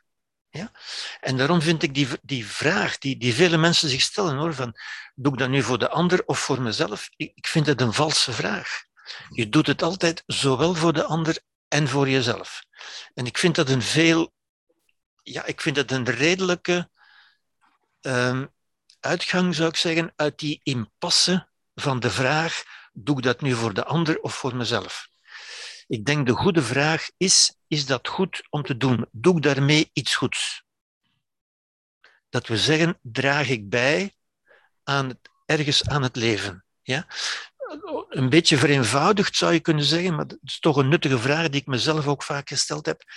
Als ik dit of dat nu ga doen, als ik mij iets bedenk van ik zou dit of dat kunnen doen, dan vraag ik me daarbij vaak af, wie wordt daarmee een beter mens? Wordt daar iemand een beter mens van? En een beter mens, dat kan zijn iemand anders of ikzelf. Want als ik zelf beter word, dan word ik ook een beter iemand voor de anderen. En als de anderen beter worden, dan worden ze ook een beter, betere mensen voor mij. Dus u ziet het, het hangt altijd samen. Ja. Mhm. Ja? Oké, bedankt. Is dat een antwoord op uw vraag? Ja, ja, op het laatste begon het al uh, zeer algemeen te worden, maar uh, het is een antwoord uh, op de vraag, ja. Oké, okay, zijn, zijn daar nog bedenkingen bij of vragen? Dina, ja? Je had het, Gerbert, over de verwantschapsselectie, hè, waarbij de natuurlijke voorkeur ja. voor eigen kinderen en dat dat dus bij de man ook nog voor de man nog belangrijker zou zijn als voor de vrouw. Hè? Het vreemd gaan, daarom te vermijden en zo. Um, ik heb daar zo de vraag bij, natuurlijk. Eigenlijk is mijn vraag dan. Um, eigenlijk is die uh, evolutionaire leer uh, dan dat is ook maar wat dat ze is. Dat is eigenlijk niks naar, naar uh, moraal toe. Want je kunt dan zeggen, in de grot van Plato, denk je, ja, waarom? Je hebt het zelf ook al een paar keer vernoemd. Waarom is mijn kind schoner en belangrijker dan andere ja. kinderen? Ja, inderdaad. Maar waarom dat ik het ook wil zeggen, is natuurlijk dat allerhande uh, extreemrechtse strekkingen zich daarop baseren. Hè, want de natuur... Ja ja, die geven ja. dit eigenlijk, Ja. deze premisse eigenlijk gelijk. Hè? Ja. Zeggen, eigen kind, uh, schoonkind is Ja, belangrijk. dat is waar. Eigen volk of eigen kind. Ja. eh, ja. ja, dat is waar. Dat is waar. Dat is waar. Dat is waar. En dan kun je afvragen, waarom hebben die stromingen het succes dat ze hebben? Omdat niet- de natuur het zo zegt. Juist, juist. Niet omdat aangeeft. moreel superieur zijn, maar omdat ze aansluiten bij iets wat, wat in ons gevoeld wordt. Wat we eigenlijk normaal vinden. Ja. Mhm. Maar daarvan moeten we zeggen, ja, is dat eigenlijk wel normaal? Is dat goed dat we dat, we dat, dat, we dat zo doen? Ja, moeten we daar niet redelijker in zijn? Het, is, het is natuurlijk moeilijker, moeilijk om te zeggen, de natuur is fout. Hè? De natuur is niet fout, maar is ook niet juist. De natuur is gewoon de natuur. En de natuur is juist voor het doel dat de natuur zich stelt. Dat wil zeggen het leven. Maar niet de cultuur die wij gemaakt hebben.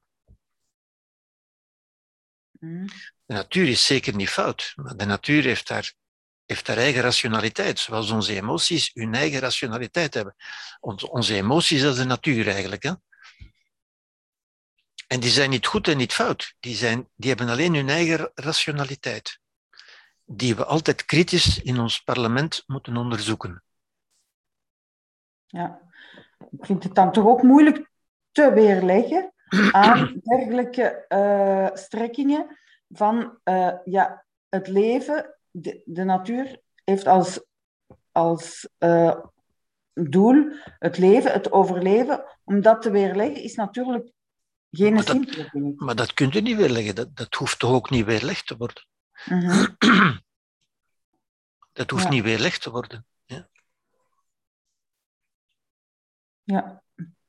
Zij hebben in ieder geval een dankbaar wapen. Hè? Ze kunnen dat naar voren stellen. Ja, wapen. Je kunt van alles wapens maken, natuurlijk. Hè. Ja, ja ik bedoel, uh, gedachten. En, uh, ja. en, en ze hebben... Maar je kunt ook zien... Uh, ik heb ook, ik heb ook gezegd ergens, emoties zijn de motor van oorlog. Hè?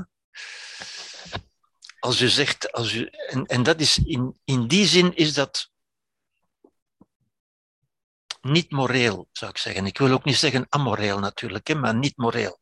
Ja.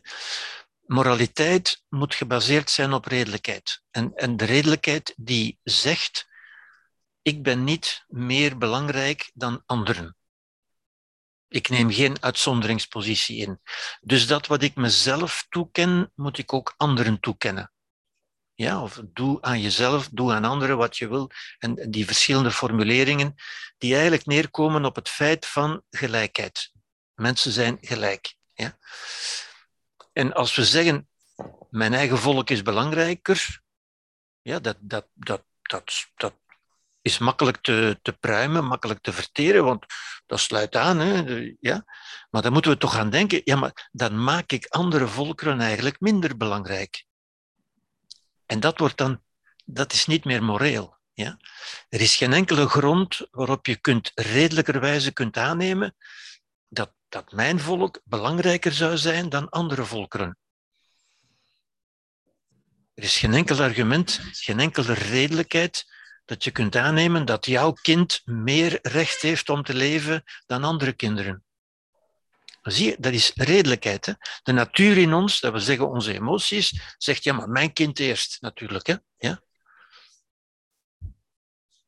De klassieke vraag als u, als, u, als u één boterham hebt en er staan tien kinderen waarvan één kind dat van u is, aan wie gaat u die een boterham geven? Ja? Dan, voelt u, hè, er is ook, ja, het geld moet in de familie blijven, dat voelt iedereen als normaal aan. Maar waarom is dat normaal? daar is redelijkerwijze niets normaals aan. Waarom zou uw geld niet mogen gaan naar de samenleving die gemaakt heeft dat u geworden bent wie u bent en dat u dat geld hebt kunnen verdienen? Dat is een even redelijke manier van denken. Ik zou zelfs zeggen meer redelijk. Maar nee, wij voelen dat aan en mensen zeggen van nee, nee, want daar gaat een vreemde ermee lopen. Die vreemde, dat is dan de fiscus natuurlijk, hè? de fiscus die een dief is. Nee, de fiscus, dat is de samenleving. Dat zijn wij. Dat is de samenleving die gemaakt heeft dat, we, dat wij hebben kunnen studeren, dat we een baan hebben gevonden, dat we hebben kunnen geld verdienen en zo verder. Ja? Maar toch blijven wij voelen, ja, en en dat hoor je ook telkens als er wetgeving komt over, over, uh, over erfenisrecht bijvoorbeeld, dan hoor je die, die, ja, die primaire emoties bovenkomen uiteindelijk. Hè. Mogen we dan stellen dat wetenschap niet, op zich niet per se redelijk is? Wetenschap? Ja, omdat dus evolutionaire, allez, dit uh, evolutionair verhaal is toch, evolutionaire psychologie is toch, of misschien ben ik natuurlijk fout, van, dat, van daar ergens wetenschap in, in naar wetenschap te verwijzen. Um, ja, en daarom stel ik dan uh, de vraag. Ik denk dat dat heel redelijk is, inderdaad, maar wetenschap is geen moraliteit. Hè? Wetenschap stelt ons in staat van te begrijpen. Wetenschap maakt begrijpelijk. Maar mhm. wetenschap, nog positieve wetenschap, nog, nog de evolutiewetenschap, als u wil, nog de menswetenschappen, kunnen ons voorschrijven wat we moeten doen. Dat is juist moraliteit. En moraliteit is iets anders dan wetenschap. Ja. En dat moet je duidelijk uit elkaar houden. Wetenschap maakt het mogelijk van te begrijpen maar moraliteit is, welk antwoord ga ik hierop geven? Nu ik het begrepen heb, dankzij de wetenschap, hoe ga ik mij nu gedragen? Welke toekomst ga je creëren? Wetenschap gaat altijd over het verleden. Ja? Moraliteit gaat meer over de toekomst. Welke toekomst wil ik creëren? Oké, dank u. Alsjeblieft. Edith, ja. Er komt iets eigenaardigs bij mij naar boven. Om, uh, in verband met de moraliteit. Plots komt er zo'n idee naar boven bij mij, omdat we het hadden over uh, vrouwen en mannen. Maar ik vind ook, we zijn ook cultuurgebonden. Of alleen bepaalde continenten, om een voorbeeld te geven in Afrika, zou kunnen zeggen, waar zit die redelijkheid nu? Dus een man vindt het normaal dat hij bijvoorbeeld vijf, acht vrouwen heeft. Dus die moraliteit, waar zit hij dan? Bij ons? Ja, oké. Um, dat is niet zo, maar er wordt toch wel geprofiteerd dan, misschien achter de coulissen. En dan spreken wij hier over moraliteit, omdat we het niet redelijk vinden. Dus kunnen dan zeggen dat die mensen in Afrika uiteindelijk um, de, pre, de prefrontale uh, kwap nog niet zo ontwikkeld hebben. Nee, nee. nee. nee, nee, nee. Zeker niet, zeker niet. Nee, nee, nee moraliteit is altijd op basis van het inzicht dat u nu hebt. Ja? Dat is ook wat, wat Socrates zei uiteindelijk. Hè? Socrates zei, iedereen doet altijd het goede. Niemand staat ochtends op met de gedachte, vandaag ga ik eens het kwade doen. Maar het goede is natuurlijk altijd binnen mijn begrip, binnen mijn visie. En daar is wetenschap juist belangrijk. Wetenschap is belangrijk om die visie open te trekken. Ja? En om te zien, nu ik, het, nu ik het beter begrepen heb, wat is nu mijn antwoord? Welke moraliteit, wat, wat zegt mijn moraliteit nu, nu ik dat wetenschappelijk inzicht verworven heb? Dus bij hen is dat, in Afrika, is dat zeker moraliteit dat is hun moraliteit. Binnen hun visie van de dingen. En je kunt alleen zeggen, dat heeft niks met prefrontale kwap of zo te maken natuurlijk, hè, maar dat, dat is alleen zij, zij hebben een bepaalde visie over de samenleving, over de mens, over de natuur, over de kosmos, over de samenleving. En in hun visie, zij voelen dat dus ook aan als normaal.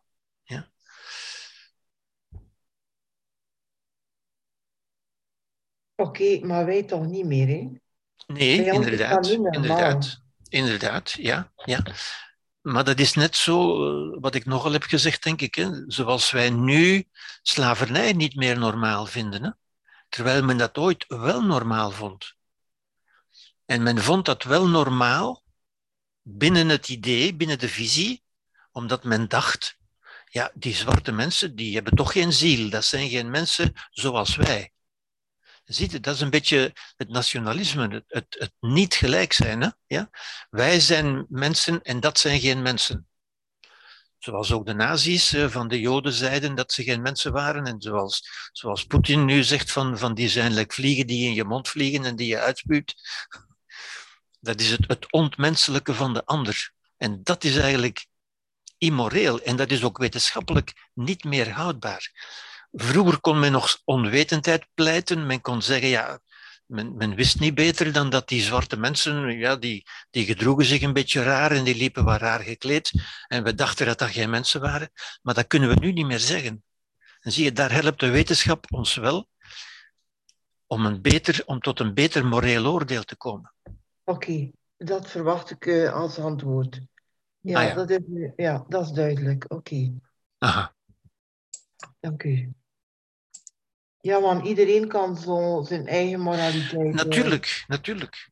Ja. Maar daarom zou ik ook zeggen, is het, is het bijna, bijna een verplichting, een morele verplichting.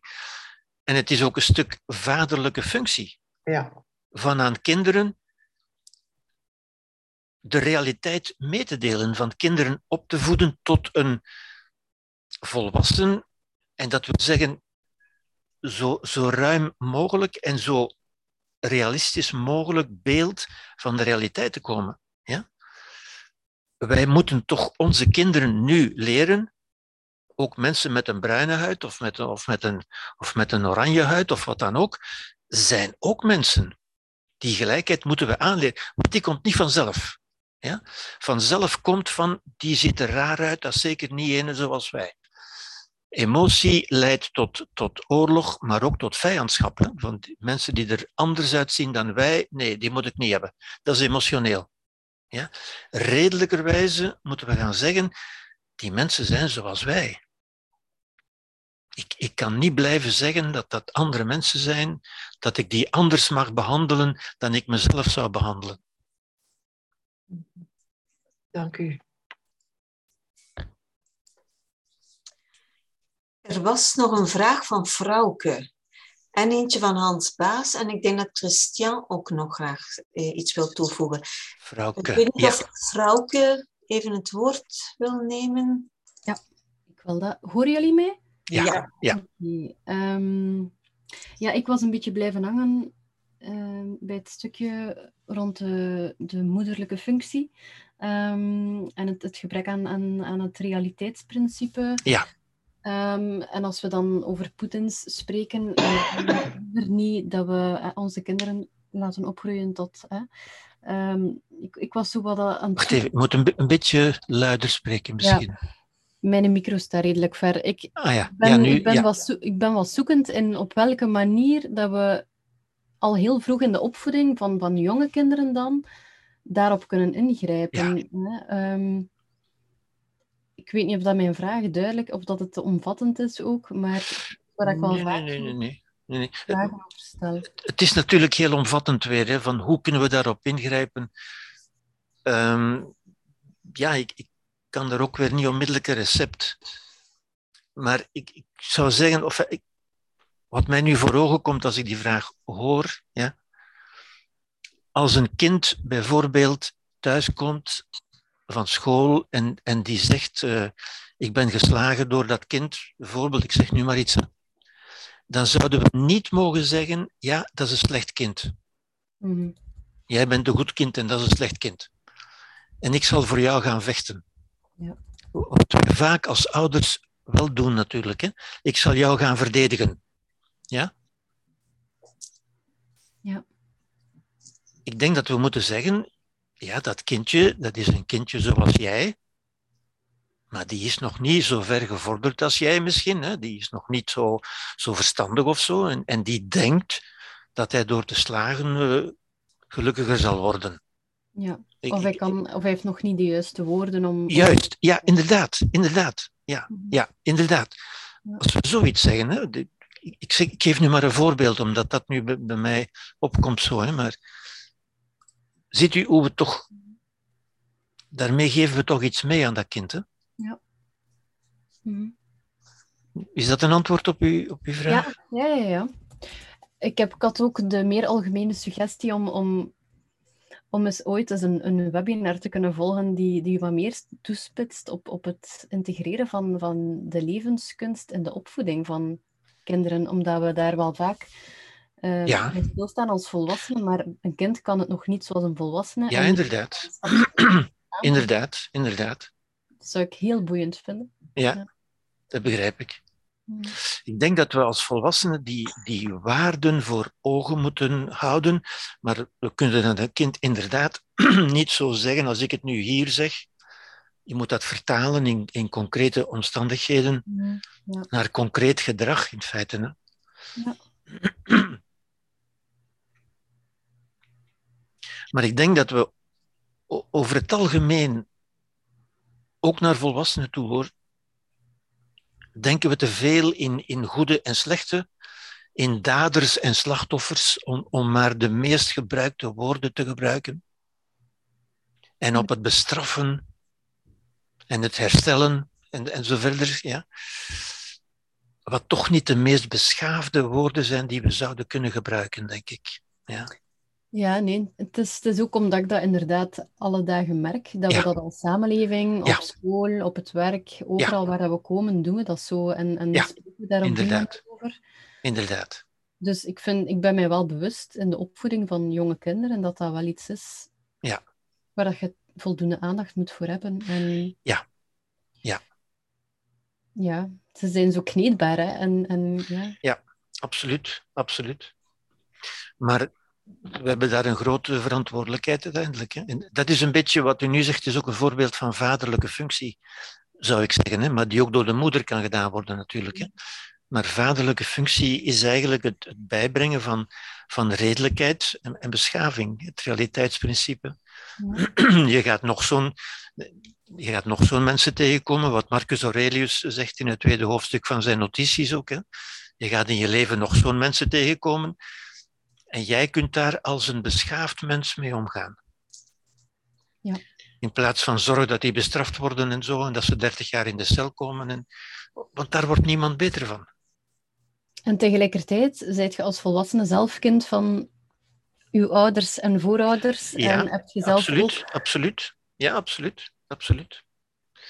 Ja. Daarom is dat ook nooit af natuurlijk. Hè. We, zijn, we zijn allemaal ergens tussen onderweg naar, naar volwassenheid. Hè. We zijn allemaal, ik las het onlangs ergens, we zijn allemaal bijna mensen.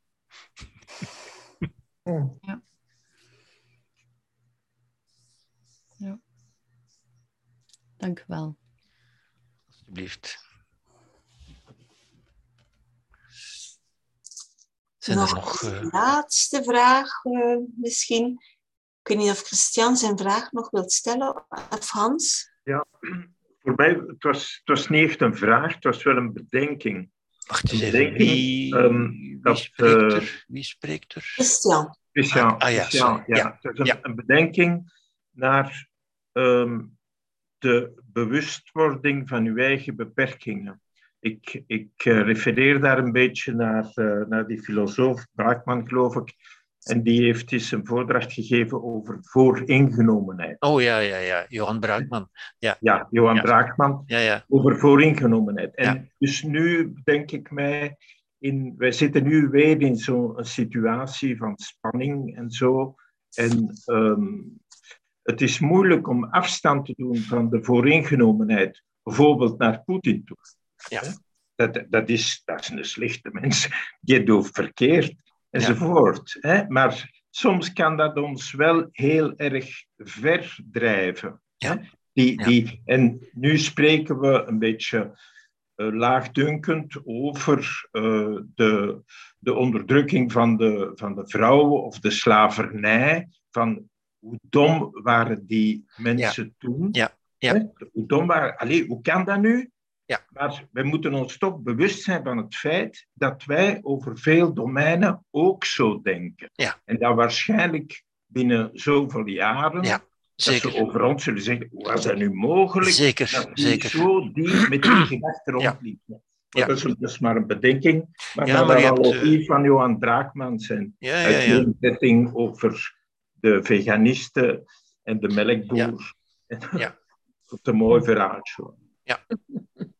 Maar het is een goede bedenking en Johan Braakman is zeker iemand die, die bijdraagt tot, tot redelijkheid en, en moraliteit, zou ik zeggen. Tot, tot redelijk denken. Ja, ja, Ja. absoluut. absoluut. Eh, Nogmaals bedankt. Was er nog iemand? Eh, Hans Baas misschien? Is die er nog?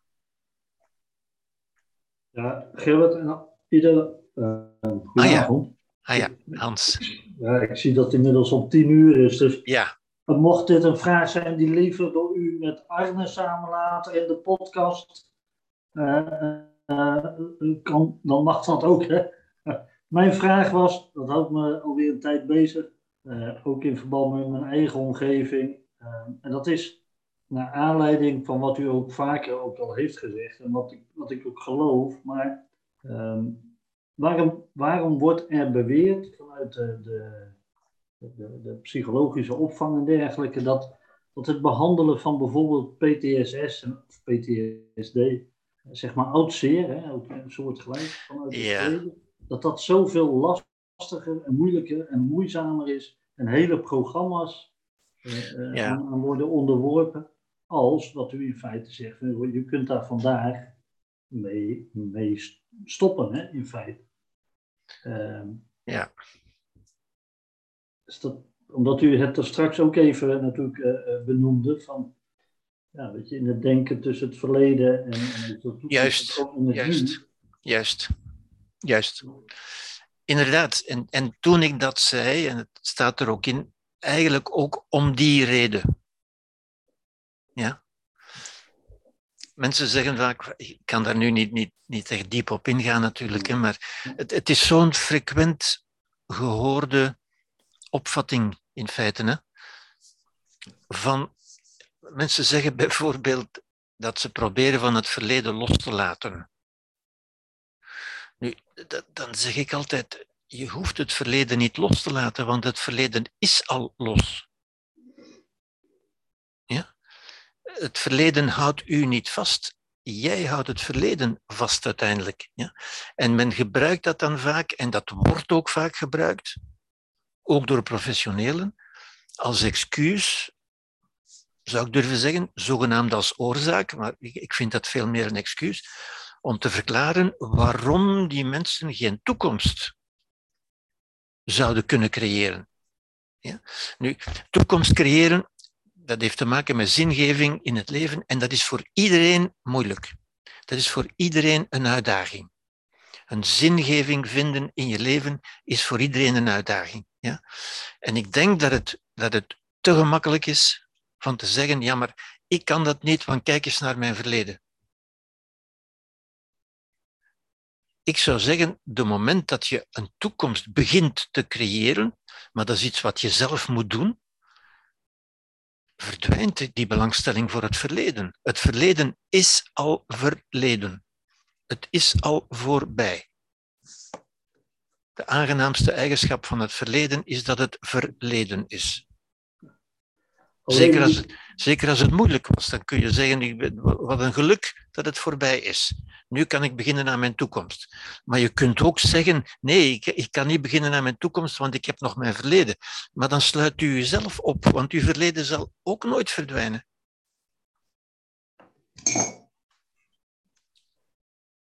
Oké, dank u wel voor zover, uh, Ger. Is, is dat duidelijk, uh, Hans? Ja, voor, voor mij is het duidelijk. Alleen en, roepen mij zeer veel. Uh, ja, en ik, ik vind dat vaak zo, zo dat, dat, is echt tragisch voor mensen ja. die daarin zitten. Hè? En ja. die van professionelen, en dat vind ik dus echt tragisch, ja, te horen krijgen dat ze eerst hun verleden moeten oplossen, of, of, of wat dan ook, voor ze en zo verder. Dat wordt ook door de advocaten gezegd op, op grote processen en, en zo verder. Ik, dat, zijn, dat zijn infecties, dat zijn memen die je brein infecteren en die je brein eigenlijk niet ziek maken. Je brein wordt niet ziek, maar die wel ziekelijke gedachten onderhouden, zou ik zeggen. Ja, dat laatste zie ik ook veel in, in de omgeving van collega's die daarmee kampen. Dat, en, en dat ook te horen krijgen, omdat zij steeds worden ingehaald door die nou, dat, dat traumatische ervaringen. Ja. En ze worden getriggerd, getriggerd in het nu hè, door een, ja. een, sirene of door een dit of door een kruispunt. Ja. ja. Dus dat komt wel steeds terug, alleen... Er komt, er komt niets, nee, niets komt terug. Er komt niets terug. Er komt niets terug. Maar je denkt er wel aan. Zoals iedereen aan zijn verleden denkt. Iedereen heeft een verleden dat vaak in gedachten en in beelden opkomt. En ik denk, iedereen heeft wel dingen. Uh, ik moet niet verder kijken dan mezelf. Iedereen heeft wel dingen die je liever niet gedaan zou hebben en waar je beschaamd voor bent en zo verder. Maar niemand kan beletten dat gedachten uit het verleden in je bewustzijn opduiken.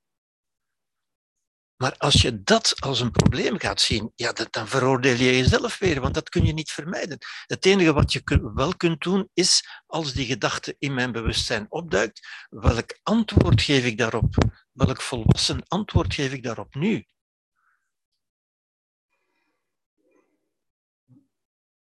Voor, voor nu, uh, het voor mij voldoende. Ja, ja je, je hoort natuurlijk, het zijn allemaal zo'n ja, eigenlijk boeiende onderwerpen en, en tegelijk tragische onderwerpen. We zouden daar, die, die veel meer aandacht zouden verdienen natuurlijk. Hè, maar goed, in het kader van zo'n lezing... Uh... Dit, dit, is ook een oproep naar Arne, dus dat komt nog wel. ja, Bedankt ja, voor ja. nu. Dat is genoteerd, Hans. Oké, okay, zijn er nog mensen die iets... Uh... Nee. Dan zou ik het woord willen teruggeven aan Mia, die het mij gegeven heeft. Oké, en uh, heel hartelijk dank voor jullie betrokkenheid en voor jullie pittige vragen. Um, bij leven en welzijn zien we elkaar waarschijnlijk spoedig uh, terug. En uh, dat zal on... we hebben nog een aantal activiteiten in SP, maar dat ga je wel vinden via onze academie of via de nieuwsbrief die eraan komt.